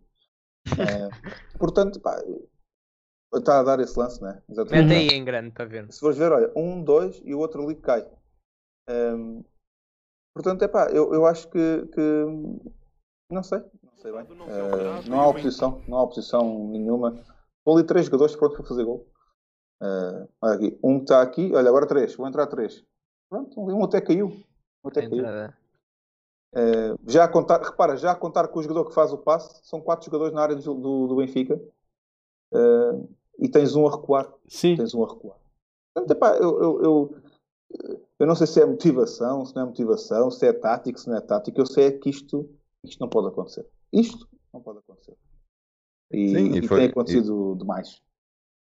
E foi um crescendo, né? Porque o, o Santa Clara chega aqui ao empate, mas já podia ter empatado nos 10 minutos anteriores, foi, foi sempre. E dá para ver nesta jogada, quer dizer, mesmo a postura e, o- e a, e a maneira como os jogadores estão em campo, as a, do Santa Clara estão a correr e a tirar-se para o chão, os nossos estão. Bem, o Weigl lá, lá tenta fazer um corte no ar, eh, de resto é tudo a voltar para trás a passo e, e, e- e sem, qualquer, sem qualquer entrega. A questão- É- Aquilo que me deixa mais intrigado é que ninguém fala. Já nem falo do presidente, é ninguém fala. Eh, nós não vemos, por exemplo, o presidente a falar, não vemos o Rui Costa a falar, o Jesus é sempre aquele discurso. Não vemos os adeptos, eh, as claques, não vemos as claques. Onde é que estão os non boys? Eh, não estou a dizer para irem para ali e partir aquilo tudo, naturalmente. Mas onde é que está uma manifestação de desagrado, um- uma conversa com os jogadores? Eh, o que for, o que for que mostre que alguém no Benfica, que alguém no Benfica uh, uh, está, está preocupado com isto. Não, não se vê nada. Dá a ideia que se o Benfica, por exemplo, acabar em quarto lugar, eu acho que não vai acontecer, mas se o Benfica acabar em quarto lugar e perder a taça, dá a ideia que Ah, pronto, olha, correu mal, não é? Para o ano vamos tentar fazer melhor e tal, mais 100 milhões e vamos embora. Parece que nem, não, não se está a passar nada. A ideia que dá é que não se está a passar nada. Não é Isso bem assim que eu ainda agora acabei de garantir a contratação do Elso para a próxima época. Sim, exatamente, exatamente, exatamente. Sim, sim, Não, mas é isso, quer dizer, eh, cada vez mais parece que a falta de alma naquela equipa está a afetar também um bocadinho a alma dos adeptos. é verdade. Sim, e, e é, e é isso Parece que que começa- começamos a entrar na situação que é se os gajos que estão a carregar a camisola e que estão a ser pagos para jogar lá dentro, se nem eles parece que querem dar tudo pela, pela equipa, os adeptos ficam, epá, mas se eu der, o que é que vai acontecer? Claro. Pois, pois. É, está-se a criar muito aquela expectativa de que eh, com o regresso do, do público eh, as É coisas. sempre, é sempre a bater, 5 e 6, vamos lá. Não, é, é- é que é assim, eu, eu vejo-me na posição de quem, quem tem Red Pass há, há não sei quantos anos. É assim, o primeiro jogo vai ser engraçado, realmente, se calhar não, não, não, vou, não me vai apetecer partir nada, mas se estes rapazes me, farem uma, me fizerem uma sequência, como fizeram agora Gil Vicente Santa Clara, eu no final de Santa Clara não, não me vou embora nem 10 minutos a assobiar e a, e a mostrar lenços brancos, quer dizer, isso não vai Não, trazer é- tranquilidade mas à isso- equipa, se calhar ganham se vergonha na safar. cara. Mas O isso Rodrigo é contra os lenços brancos. Ai, mas eu, eu tinha mostrado Nó- neste jogo, te garanto, Fala-se 13 muito do- lençóis. Eu, eu acho que os Erros Benfica são, são de facto entusiasmantes e são muito emotivos, eh, mas também às vezes, e nós que vamos ao estádio com, com regularidade, ou alguma regularidade, eh, ou íamos, ehm, nó- nós sabemos também, e se formos perfeitamente honestos, sabemos também que às vezes aos 5 minutos, ao segundo passo falhado, está tudo em ebulição. Sim, fala- sim, nós sim, falamos sim, muitas vezes do Sporting, o que é que seria o Sporting com adeptos, mas o Benfica às vezes também é um bocado assim.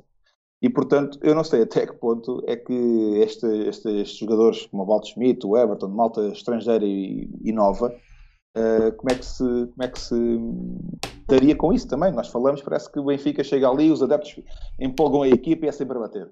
Mas não é verdade. É Quantas vezes não vimos, não vimos o Bruno Lage a, puxar, a fazer o gesto, a puxar os adeptos, que os adeptos estavam contra- completamente contra aquilo que estava a passar.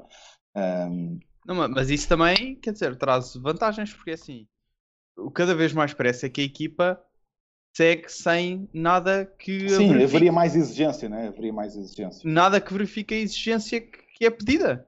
Uhum. A equipa ganhar, empatar ou, ou perder, parece que para os jogadores e para o treinador, pronto, ok, mais um jogo. Mas com as bancadas cheias, com 50 mil pessoas no estádio, a, a, a subida dela, assim, o lume aumenta um bocadinho, né? Eles agora estão ali em água morna, tanto, tanto lhes dá.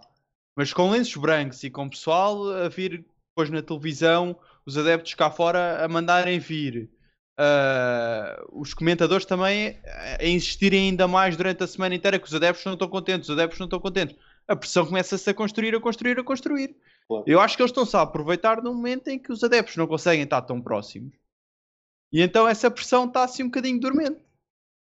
E eu, Só- eu sou, só- eu só- sou, eu sou honesto, eu gosto do, do otimismo do, do Tiago, mas se, se no primeiro jogo com o público se o Benfica não dá ali um show de bola, eu não sei se, se não vai haver cabeças a levam logo- rolar. le- Levam logo a, a subir delas e começa-se logo a pedir lenços brancos, porque aí, é assim, das duas, uma. Até Quando o Rodrigo Benfica pondera entra- um lencinho. Com o estádio, com o a primeira vez que o estádio cheio pós-Covid, uma de duas coisas vai acontecer. Ou o Benfica ganha 3-0, 4-1 ou 5-1 e dá um show de bola. E o pessoal sai de lá. Vimos o Benfica outra vez jogar a bola.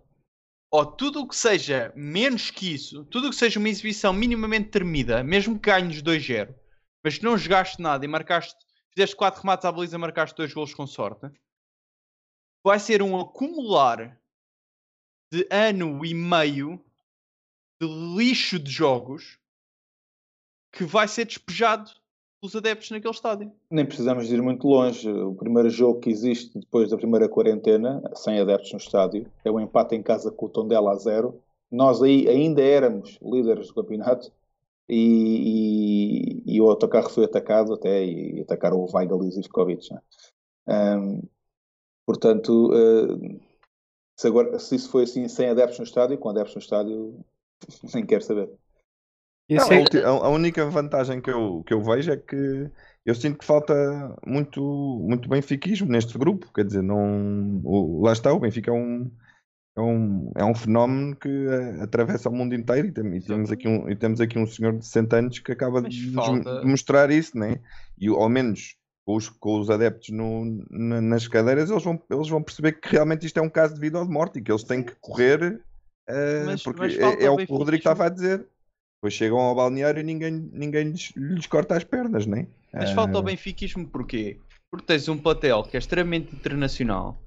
Não tens grandes, não tens nenhum jogador que esteja há vários anos do Benfica, que tenha sentido o Benfica antes de, de pronto, na situação em que, está- que o mundo está, tenha passado.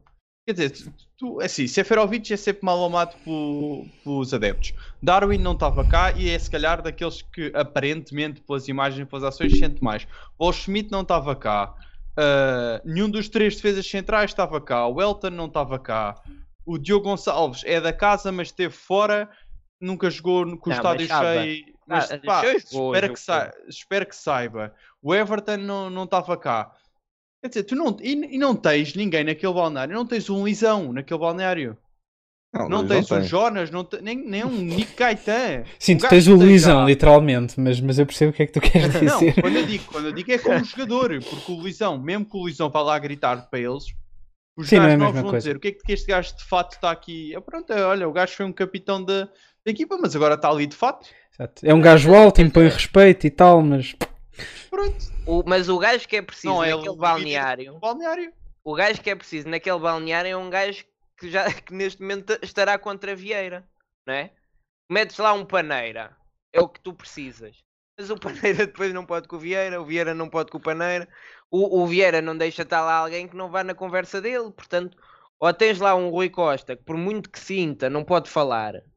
Pá, e eu gosto muito do Rui Costa. Mas já sabe que ele ali não pode dizer mais que aquilo. E ele de certeza é que sabe. Ou se não sabe, devia saber, não é? Pá, custa-me custa ver. É, é o que está aqui a dizer quem? O, o Tiago Rodrigues. Pá, 251 cantos e 4 gols.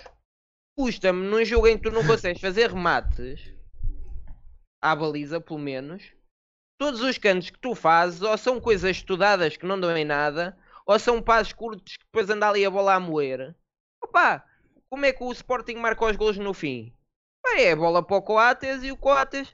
Pá, se temos jogadores altos, temos jogadores que sempre foram bons. Opa, o Vertogen sempre marcou gols de cabeça, o Otamendi a mesma coisa. O que é que agora parece que há alergia a mandar a bola para a área? ainda o que eu mais gostei foi, foi um canto em que a bola, passado que é dois passos, está no guarda-redes. Dois ou três passos. Portanto, num canto. Ah, então- E, e- e, por exemplo, o Porto ontem pá, festejou, depois foi anulado, adorei, rime, incrível. Opa, mas a- a- aquilo era um canto, a bola foi para a área. A bola foi, por acaso nem foi, mas acabou por ir para a área. Pá, e assim é que se fazem os gols, nós não, nós andamos ali a mastigar jogo.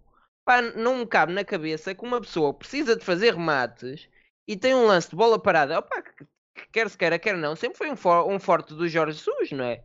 Eu lembro-me dos 8 a 1, quantos é que não foram de cabeça? Contra o Setúbal. Ah, era, era, era, era o Luizão, era o Garay, era o Ravi Garcia, Era o Cardoso. era o Mas, eu Cardoso. tu nem precisas de ir mais longe. Tu neste momento tens três centrais a jogar a bola. No 11 Lá principal daquela equipa. Tre- Três centrais, e certo? três gajos altos. De- deixa cá ver eh, as alturas dele. Vai, vai falar. E o, Va o Weigl já, já meteu uns gols de cabeça também. Pois é portanto, isso. são quatro. Repara, repara, tu tens. tre- eh, Ontem, no- na segunda parte, tu tinhas três centrais, dois pontas de lança para quem centrar na área. Se o Benfica fosse minimamente efetivo nos cantos, essa situação seria pior situação que qualquer equipa se podia encontrar. Porque não conseguias fazer marcação dupla a ninguém. Porque com 5 gajos, tu fazes marcação dupla a 5 gajos, os outros 6 ficam sem ninguém. Portanto, é assim. 1,89m Tens de o deixar- Vertonghen. O Otamendi 1,83m. Pronto, é mais baixo. E oit- 1,88m o Lucas Veríssimo. Para se cruzarem, de certeza que ou é para o, para o Grimaldo ou para o Rafa. Que eu cheguei a ver imensas vezes cruzamentos para o Rafa. Qual é a intenção? Não entendo isso. Ai, ai. Olha, o, o Diogo está a dizer com razão que nós temos de ser mais coerentes, que ainda há dois episódios uh, íamos ser campeões e agora já, já voltámos à rotina de falar mal. E, é e, e o Diogo é que sabe, é verdade, sim senhor. Mas pronto, queria falar de outra coisa aqui que é. Eu ainda agora falei nos uh, sete jogadores que sozinhos valem mais que o Santa Clara. Destes sete havia Everton, Darwin, Walt Schmidt e Pedrinho. São todos reforços. Nenhum deles jogou contra o Portimonense. Porquê? Porque nenhum deles acrescenta. Pá, o, o, quer dizer, o Pedrinho acrescenta, mas há de haver ali alguma coisa. Porquê é que o Pedrinho não tem mais hipóteses? Sempre que ele entra faz a diferença. Porque é o único desses brasileiros que não foi Jesus que trouxe. Quem disse isso? Pá, essa por acaso uh, teve-te teve bem. O, também o Weigl não jogou, mas isso foi porque foi pai. Mas Everton, Darwin, o, o Walt Schmidt e Pedrinho, quanto dinheiro não está aqui que não está a ser aproveitado? Ah, depois podemos fazer super equipas, mas se os metemos todos no banco, a, a, a, dá, dá em pouca coisa. E, e, e Rodrigo, diz-me lá se conseguiste perceber como é que foi o, o, o Pizzi a 8. Explica-me lá o, o senhor Tarado teve o seu ramadão. cansado. vai começar. Estava cansado, não pôde jogar. Não pôde jogar o Tarato. Temos o Pizzi, que para o Rodrigo é o melhor 8 do mundo. Explica lá. É tu também tu gostas de picar, Daniel, também. Eu digo, epá, eu digo que um gajo que sabe Agora entrar dentro da área, marcar gols e passar a bola em vez de carregar até ao jogador uh, mais próximo. Uh, é bom e já é, eu digo logo que é o melhor 8 do mundo. Mas claro, percebeste a diferença entre o, o Pizzi, é, onde jogou com o Portimonense e o Pizzi a 8? Tanto o que ele jogou como que ele fez a equipa jogar. Viste a autoestrada que era aquele meio campo? Vi, e é normalmente costuma ser a mesma autoestrada quando lá está o Tarapto. Não é verdade. Então, é pá, o Tarapto entrão é dos melhores médios defensivos a nível defensivo do campeonato português. É, está bem. Eu só, eu só digo assim. Na minha. Pronto, tirei o som ao Rodrigo. Estava a dizer disparados. Se achas, se achas que isso me vai calar, estás travado. Fala, eu só, eu só digo fala. assim.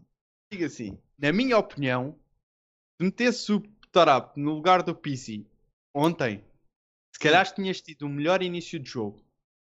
Porque o Tarabt, com, da maneira como o Santa Clara estava a defender, tão em cima, um gajo conseguisse quebrar mais eh, entre linhas, como as fintas e umas bufetadas nas caras de outros jogadores, como o Tarabt costuma fazer, uh, se calhar tinhas tido mais partido, se calhar nos primeiros 30 minutos.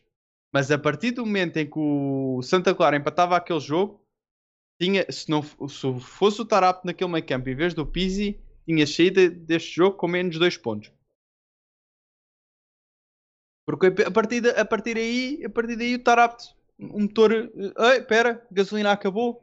É o costume, ok. Ah, até o Pizzi também aguenta aos 90, não viste ele a sair?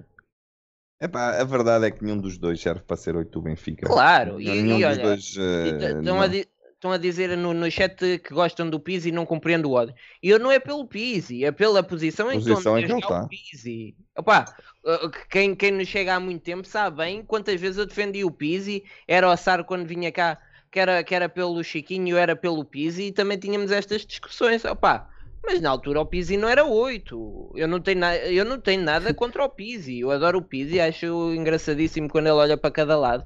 Opa, mas para jogar a 8. Não, mas isso, mas isso. Nós até estávamos a falar disso no, antes do podcast. Mas é assim, eu, eu, nisso tenho que dar um bocadinho de razão ao Daniel, porque é, é verdade, na minha opinião, o Pizzi neste momento rende um mais. Bocadinho. Mas é só um bocadinho, calma lá, ó, se é, senão o egg fica muito grande e ainda rebentas.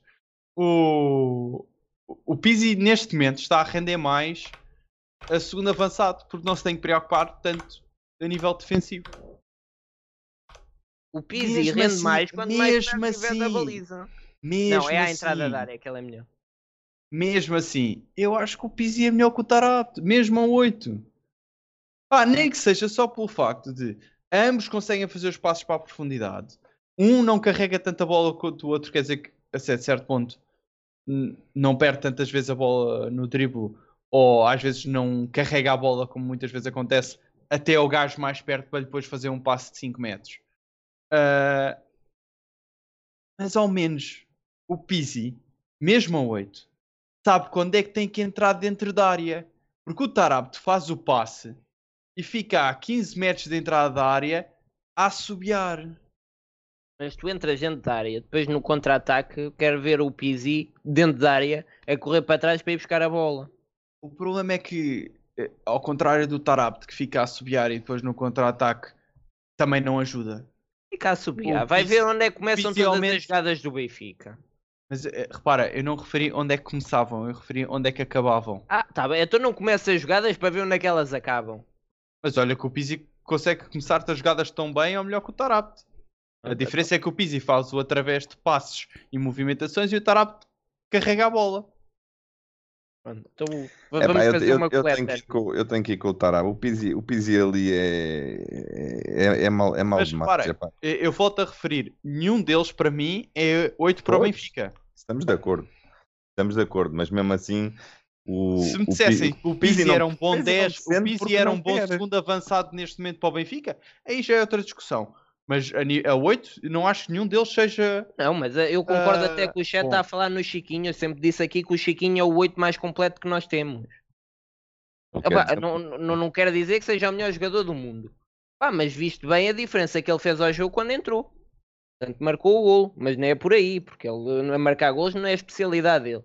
Pá, mas é um gajo não sendo o melhor a, a- atacar, nem sendo o melhor a defender, Chiquinho defende pior que o Tarate e ataca pior que o Pizzi. Pá, no que se quer de um 8, que é um jogador completo, é o que não fazendo bem nada, também não te estraga nada, percebe? E não compromete em lado nenhum. Então, para mim, não havendo um, um 8, pá, acho que se devia apostar mais no, no, no Chiquinho, sinceramente. Mas, eh, Pedro, diz-me, o que é que tu achas? Quem é que é o teu 8? Já Uh, devo perguntar, ter perguntado isto da última vez, que eu pergunto sempre. é, é possível, sim. Mas epá, eu por acaso. Quando dizem Pizzi não voltam, sabes? Sim, pá, é assim, se calhar vais ter que me, vais ter que me cortar o som também, mas eu, eu, eu, eu não aprecio muito o Tarapto. Não aprecio porque eu acho que ele, ele não tem uma coisa que é fundamental para aquela posição, que é simplicidade de processos. Ele não sabe o que é isso. Ele Claro, gosta verdade. sempre de mais uma cueca, mais uma coisa, olha aqui, Alguém.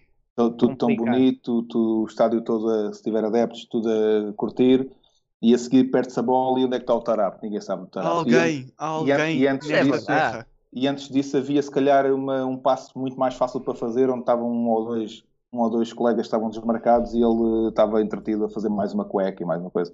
E eu acho que isso não é bom para a equipa. Ah, o Pizzi, nesse sentido, para mim é, é muito superior, sim. Aliás, o Pizzi jogou 8 no Benfica durante vários anos. Ah, Quando nós fomos, a última vez fomos campeões, o Sim, Pizzi era... mas, mas lembra-te do era 6. oito. Mas lembra-te do 6, daquela altura. Uh, sim, não, claro, obviamente, mas o sim, não, claro, obviamente, foi uma boa resposta. mas, uh, mas eu acho que, que, que o Pizzi tem isso. Uh, o Pizzi agora não, não tem nada, neste momento não tem nada. Mas o Pizzi a jogar mais regularmente é um jogador que tem muito mais. Uh, para já faz uma coisa que mais nenhum 8, talvez o Chiquinho faça, embora eu percebo isso do Chiquinho, mas eu tenho dificuldades em vê-lo como 8, porque ele de facto não defende nada. Mas, mas, mas, mas lá está, ambos têm uma coisa que o, que o Tarap não tem, que é o poder de fazer tabelas e de entrar entre linhas. O Tarap não faz isso. O Tarap passa a bola e a seguir, como na- diziam há pouco, eh, é verdade, ele passa a bola e a seguir, eh, pronto, eu já passei, já fiz a minha cena, agora vocês lado, completem. exatamente. Um, e, e o Pizzi e o Chiquinho envolvem-se nisso. E eu acho que um 8 tem que se envolver nisso. Uh, mas eu, eu- eu eu acho que o Tarap é, pronto, eh, eu acho que isto é uma coisa que não é muito popular entre os adeptos do Benfica, mas eu acho que o Tarap é parte do problema.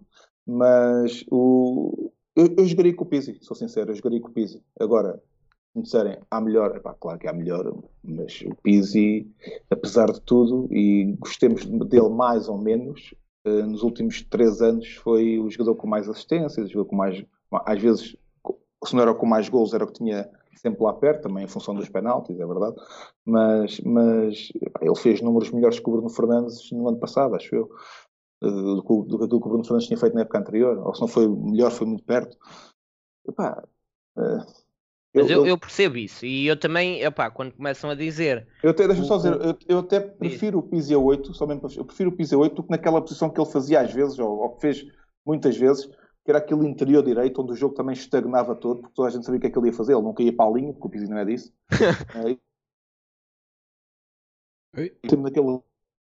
Até prefiro o Pizzi a 8 com dois extremos bem, bem e dois avançados lá na frente, mas, mas, mas pronto, é a minha opinião. Mas eu, eu, eu também não concordo nada quando se começa a dizer que o Pizzi por 5 milhões já, ia, já era caro e que o Pizzi nunca jogou nada. Pá, o, o Pizzi, queira só não, é dos jogadores mais influentes dos últimos anos do Benfica. E, e, e é, basta ver números e os números são importantes. Pá, claro que não quer dizer tudo e se virmos com atenção percebemos o Pizzi tem as suas limitações, mas não concordo que, que, que se tire todo o mérito ao Pizzi. Agora, a questão é que o Pizzi, uh, uh, onde é que o, tu vê os gols todos que o Pizzi faz? Que o Pizzi é um gajo que tem gol, todos nós concordamos com isso. Todos os gols do Pizzi, ou grande parte deles, são à entrada da área. E é aí que ele é muito bom. Pá, e, e num cenário perfeito, se me dissesse assim onde é que o Pizzi devia jogar, era a segunda avançada, Estava ali um mas, mas, eu, mas, eu acho que ele faz golos à entrada da área porque vem muitas vezes de trás, dessa posição de 8, onde há menos. Ou seja, entra com maior facilidade. Entra com, uma, com, com, menos, com menos pressão do adversário. Se ele Sim. jogar nessa posição atrás do avançado, já vai ter muita gente em cima dele. Mas, não, mas nem é numa nem é noutra. Imagina, o gol que ele faz contra o Portimonense é, é a chegada de trás, não é? Vindo, pá, mas ele não estava a jogar a 8. Certo, certo, certo, certo.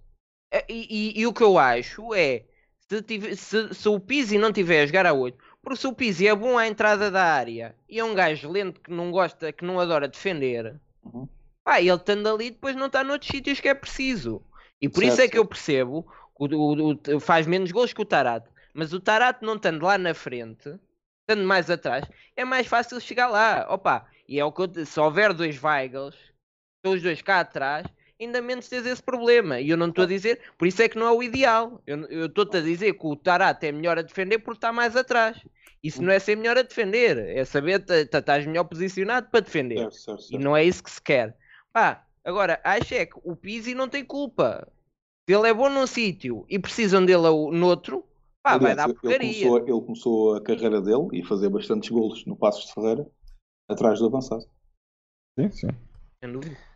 Ah, e, e, o, Tarat, sim, o Tarat toda, toda a carreira praticamente jogou em, em terrenos mais, mais à frente, não é? Ah, é, é, é, tal coisa. A culpa aqui não é do Pizzi. A culpa é precisavas de um 8, não tens um 8 e andas a tentar enfiar lá alguém e por acaso é o Pizzi porque é um gajo que é meio influente naquela equipa, marca golos, portanto tem que jogar, mete-se lá o Pizzi. Claro, se fosse claro. outro era outro. Se tivesse o Sálvio no banco, metia o Salvio a 8 porque, porque não tinha lá ninguém e é um gajo que os adeptos acham que é bom, pá, mete-se lá. Pá, é, é, é, é assim que o Benfica está a ser gerido. E é isso é que me custa. O, o Chiquinho, o Chiquinho sendo o mais completo, não tendo o nome do Pizzi, porque é chato ter o Pizzi no banco, incomoda. Há alguns que adoram, há outros que odeiam, mas é falado. Ter o Chiquinho no banco não incomoda ninguém. E então é, é muito mais fácil. É verdade, é verdade, é verdade. Uh, é isso.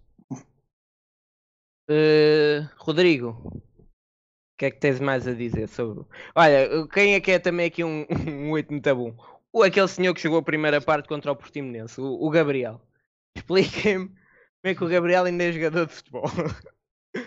Meu Deus do céu. É, vi aquela foi... primeira parte e aquela segunda parte que não tendo, não vou dizer que o Benfica passou daquela primeira parte para aquela segunda parte por causa do Gabriel. Pá, mas que ajudou muito.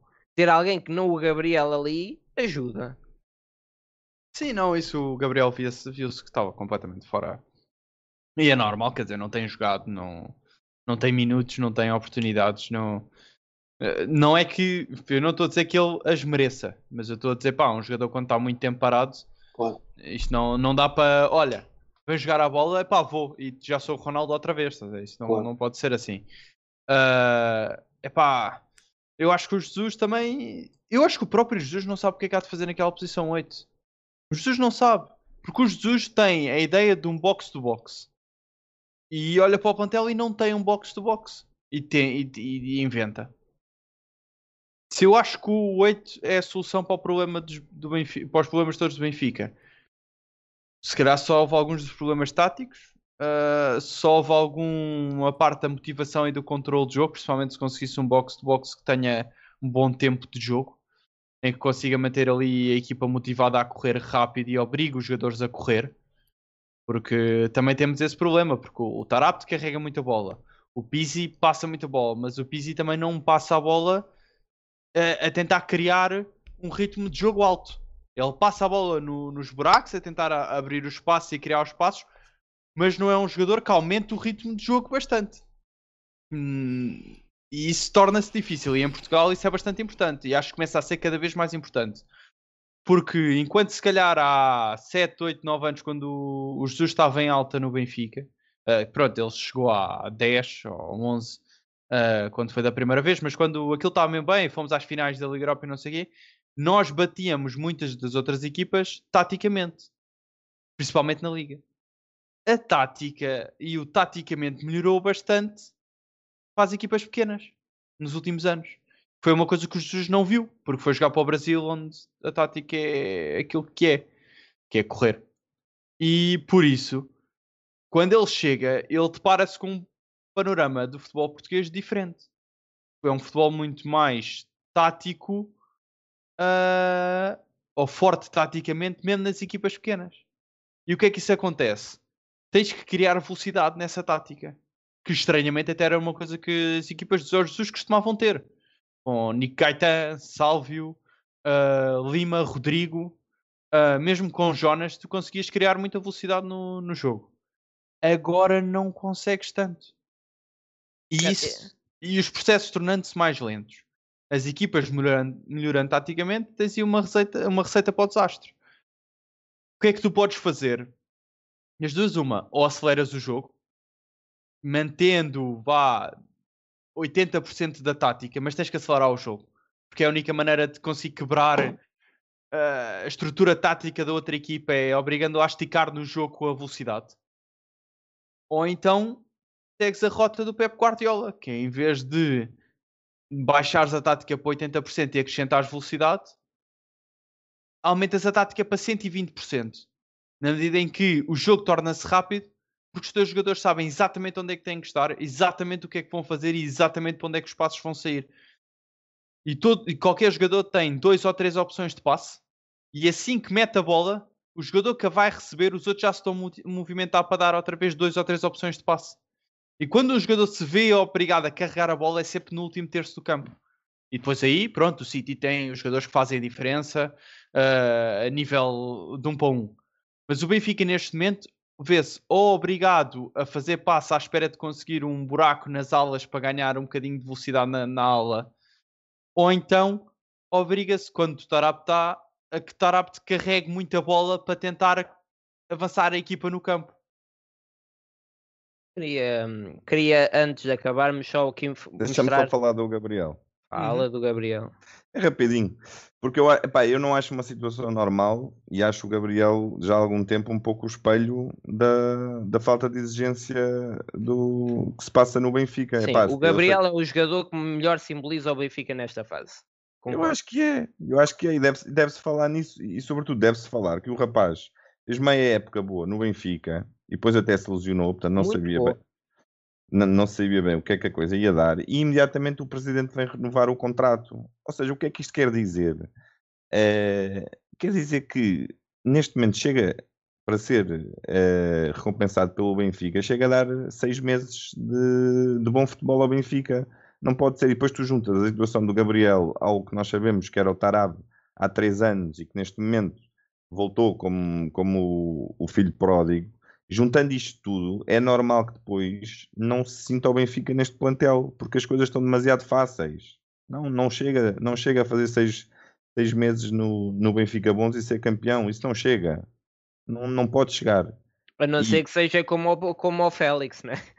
Não, é, ok. Fez meia época e chegou bem. bem e, esse, e, não, não custou 8 milhões de euros, que é, o, que é o caso do Gabriel, já para não falar das renovações e essas coisas.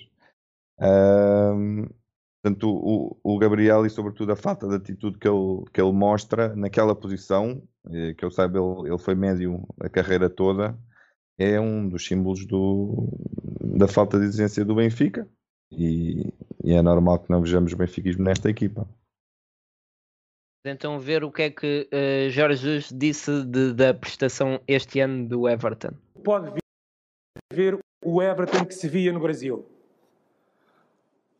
Uh, cada caso é o seu caso. O Everton é um jogador, como vocês sabem, não é? Tive um ano e meio no Brasil e que todos os dias via-o jogar, todos os dias, não? três em três dias, porque ele jogava três em três dias alguns, e fez quatro ou cinco jogos contra mim. Ele sabe que não está a jogar ao nível que jogava no Brasil, como eu sei, mas há jogadores que demoram-se a adaptar. O futebol em, em, Portugal em relação ao futebol brasileiro uh, é diferente. As equipas no Brasil, todas as equipas que jogam, jogam para ganhar. Uh, ou seja, jogam uh, com uma intenção uh, de serem uma equipa ofensiva quando tem bola, ser uma equipa que possa disputar o jogo, mas seja que equipa for. Não é? em Portugal nós somos muito mais evoluídos taticamente. Sabemos parar com mais qualidade o jogo dos adversários. Um, e ele tem tido alguma, alguma dificuldade de, uh, nesse pormenor do jogo, mas o que ele o está dentro dele, não é? Não era o irmão gêmeo dele, está dentro dele uh, as capacidades, e eu acredito que nestes últimos sete jogos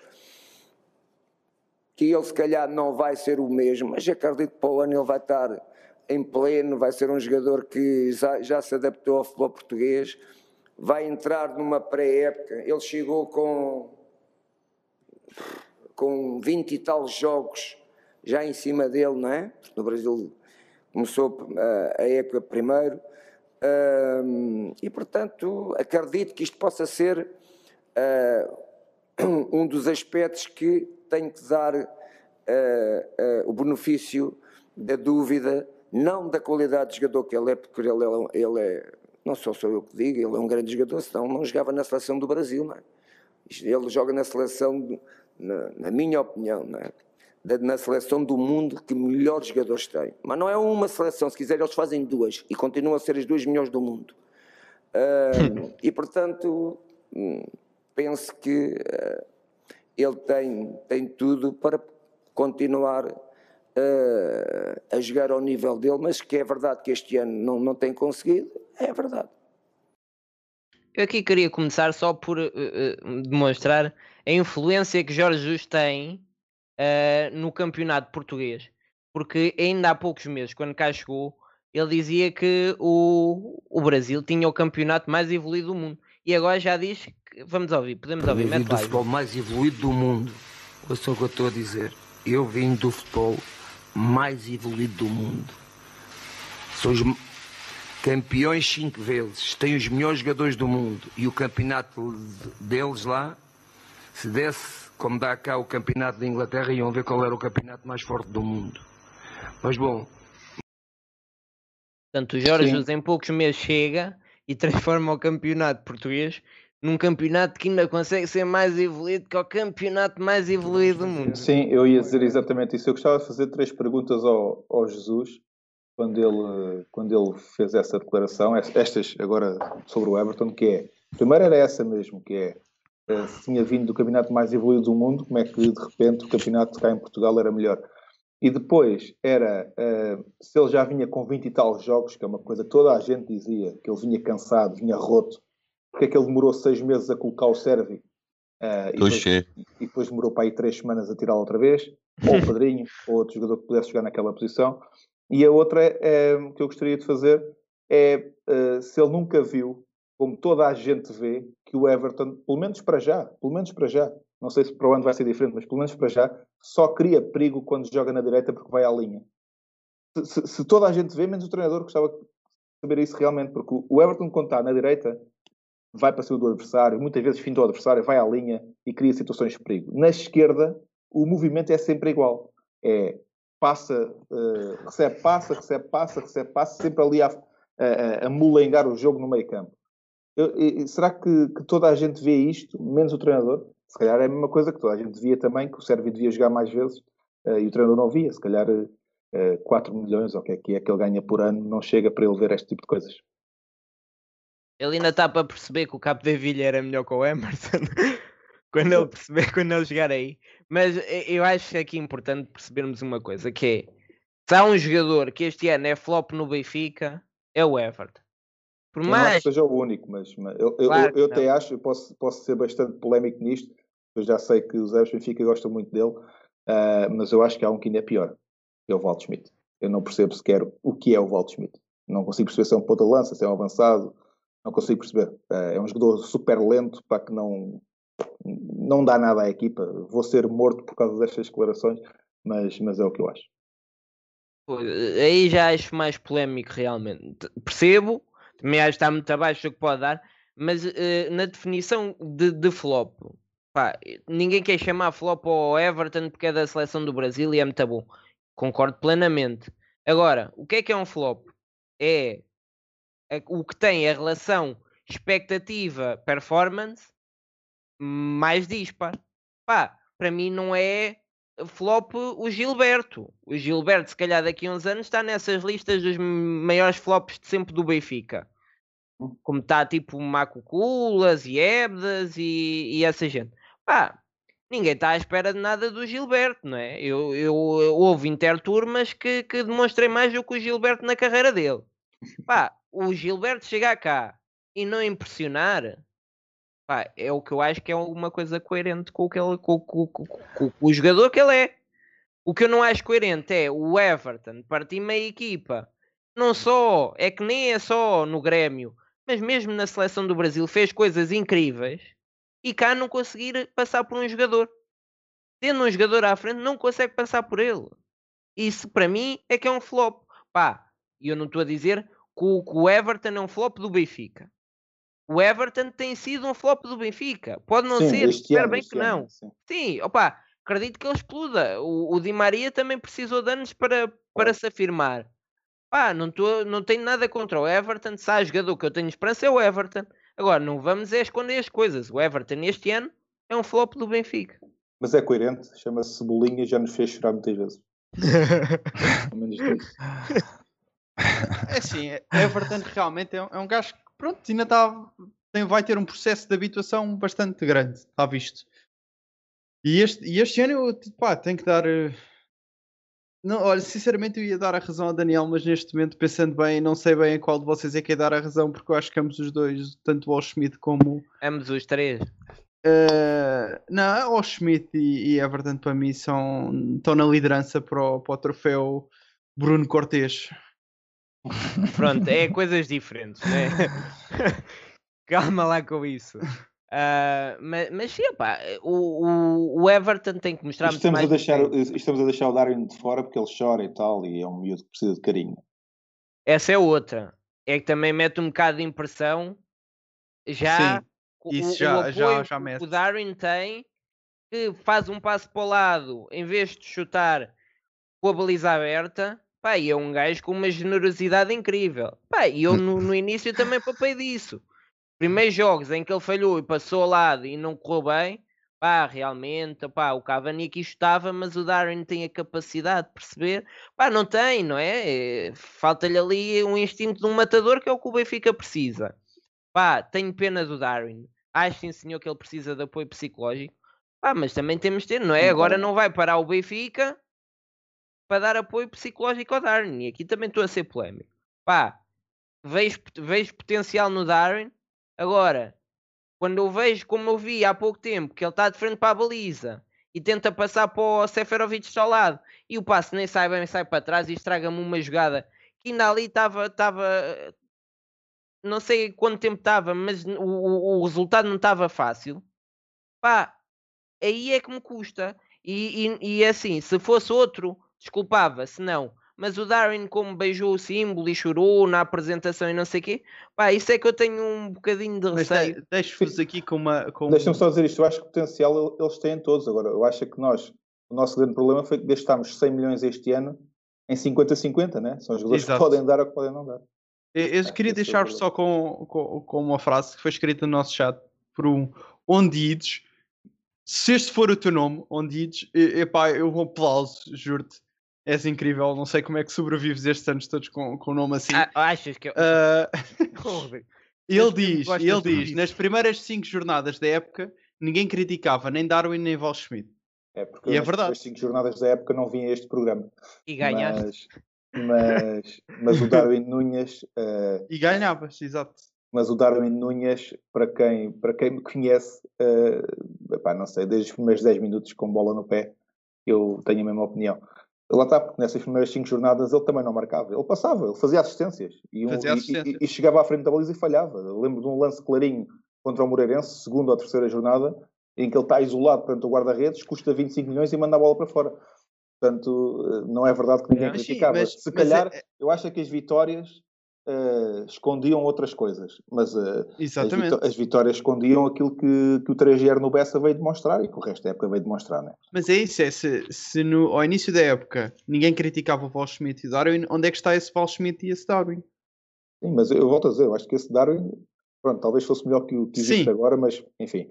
E o Walt Schmidt, eu também vou ser muito sincero, volto a dizer, eu vi o jogo com o Famalicão na altura, acho que ele jogou muito, muito, muito mesmo, muito bem mesmo, mas também me recordo que há uns dias, há umas semanas atrás, o Benfica fez um vídeo, acho que foi no Instagram do Benfica, fizeram um vídeo com, com alguns momentos do Val Schmidt eh, no Benfica até agora.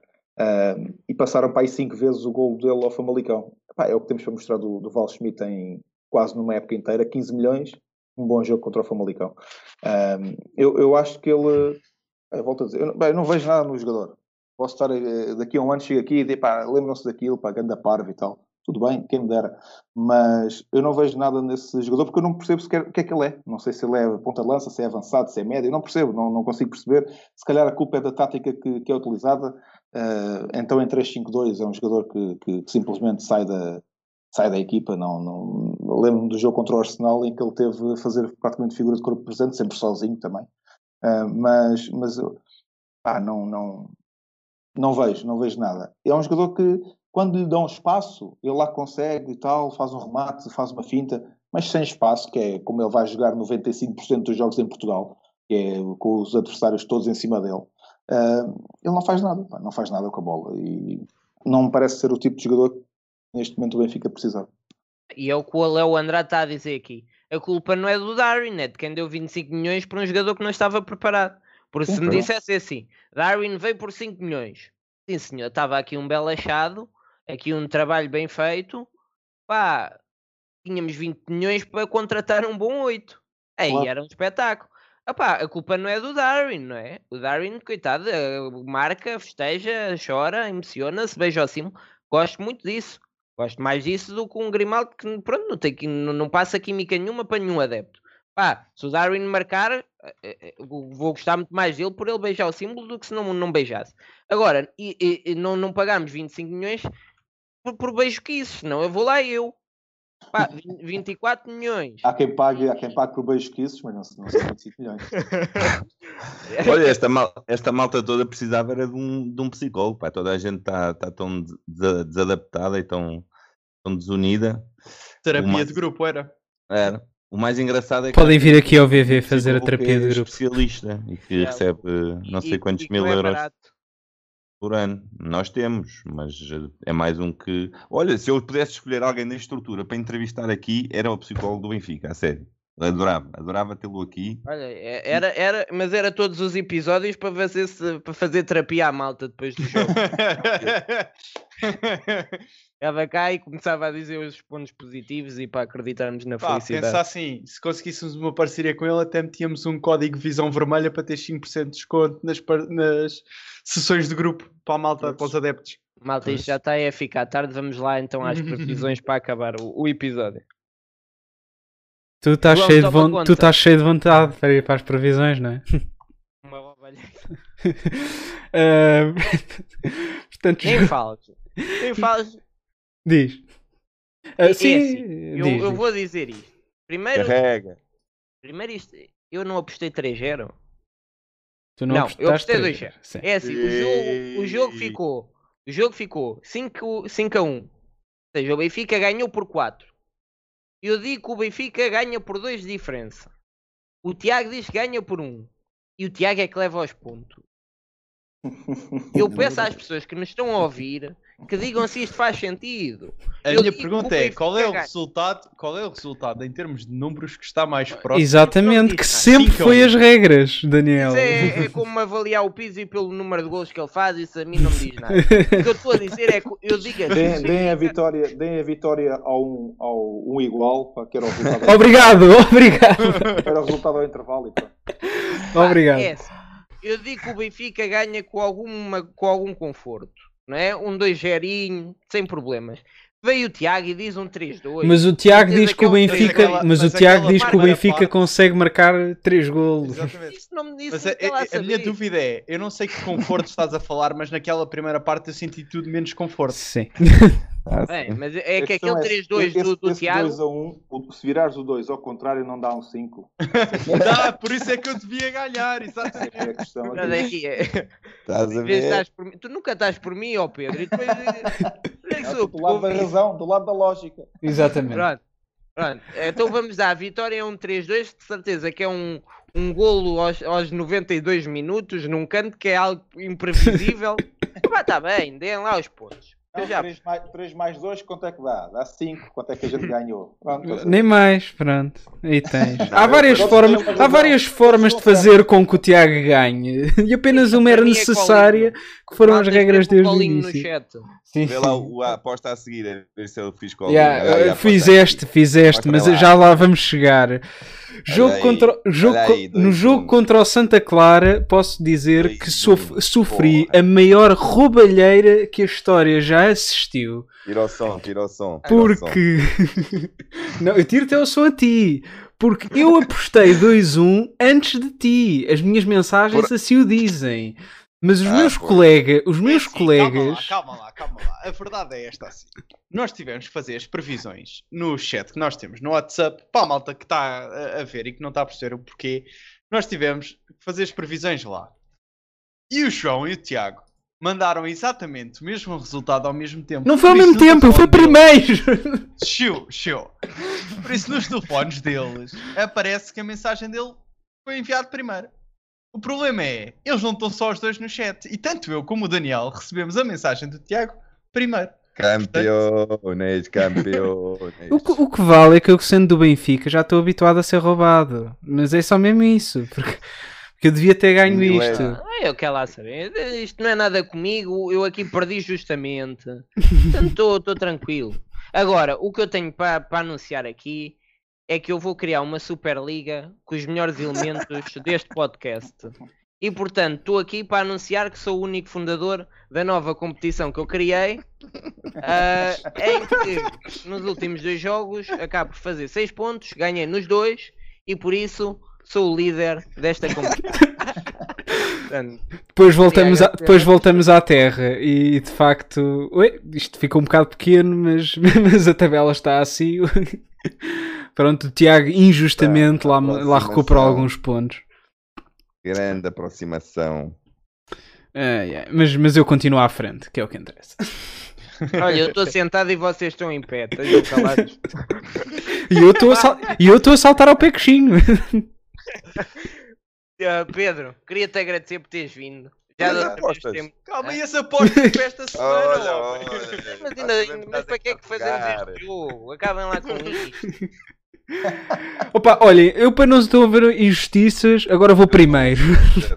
Vai ser 0-2. E agora pode ir o Daniel. Até isto é um tondelazinha. Deixa... Eu nem sei em que lugar é que está o tondela. Não, não me interessa. Ah, nono lugar, nono lugar. Tá. Tá bem, tá bem. Ok, então isto é. Ai, Oito não a 4 para- ou 5 pontos da Europa, na verdade. acho. Exatamente. Isto é um, um 0-2, porque é fora. Eu acabei de dizer 0-2. Estás Estão a ver? Eu, eu só ouvi agora este 02. já Tem sprint. Já, já lá estava escrito.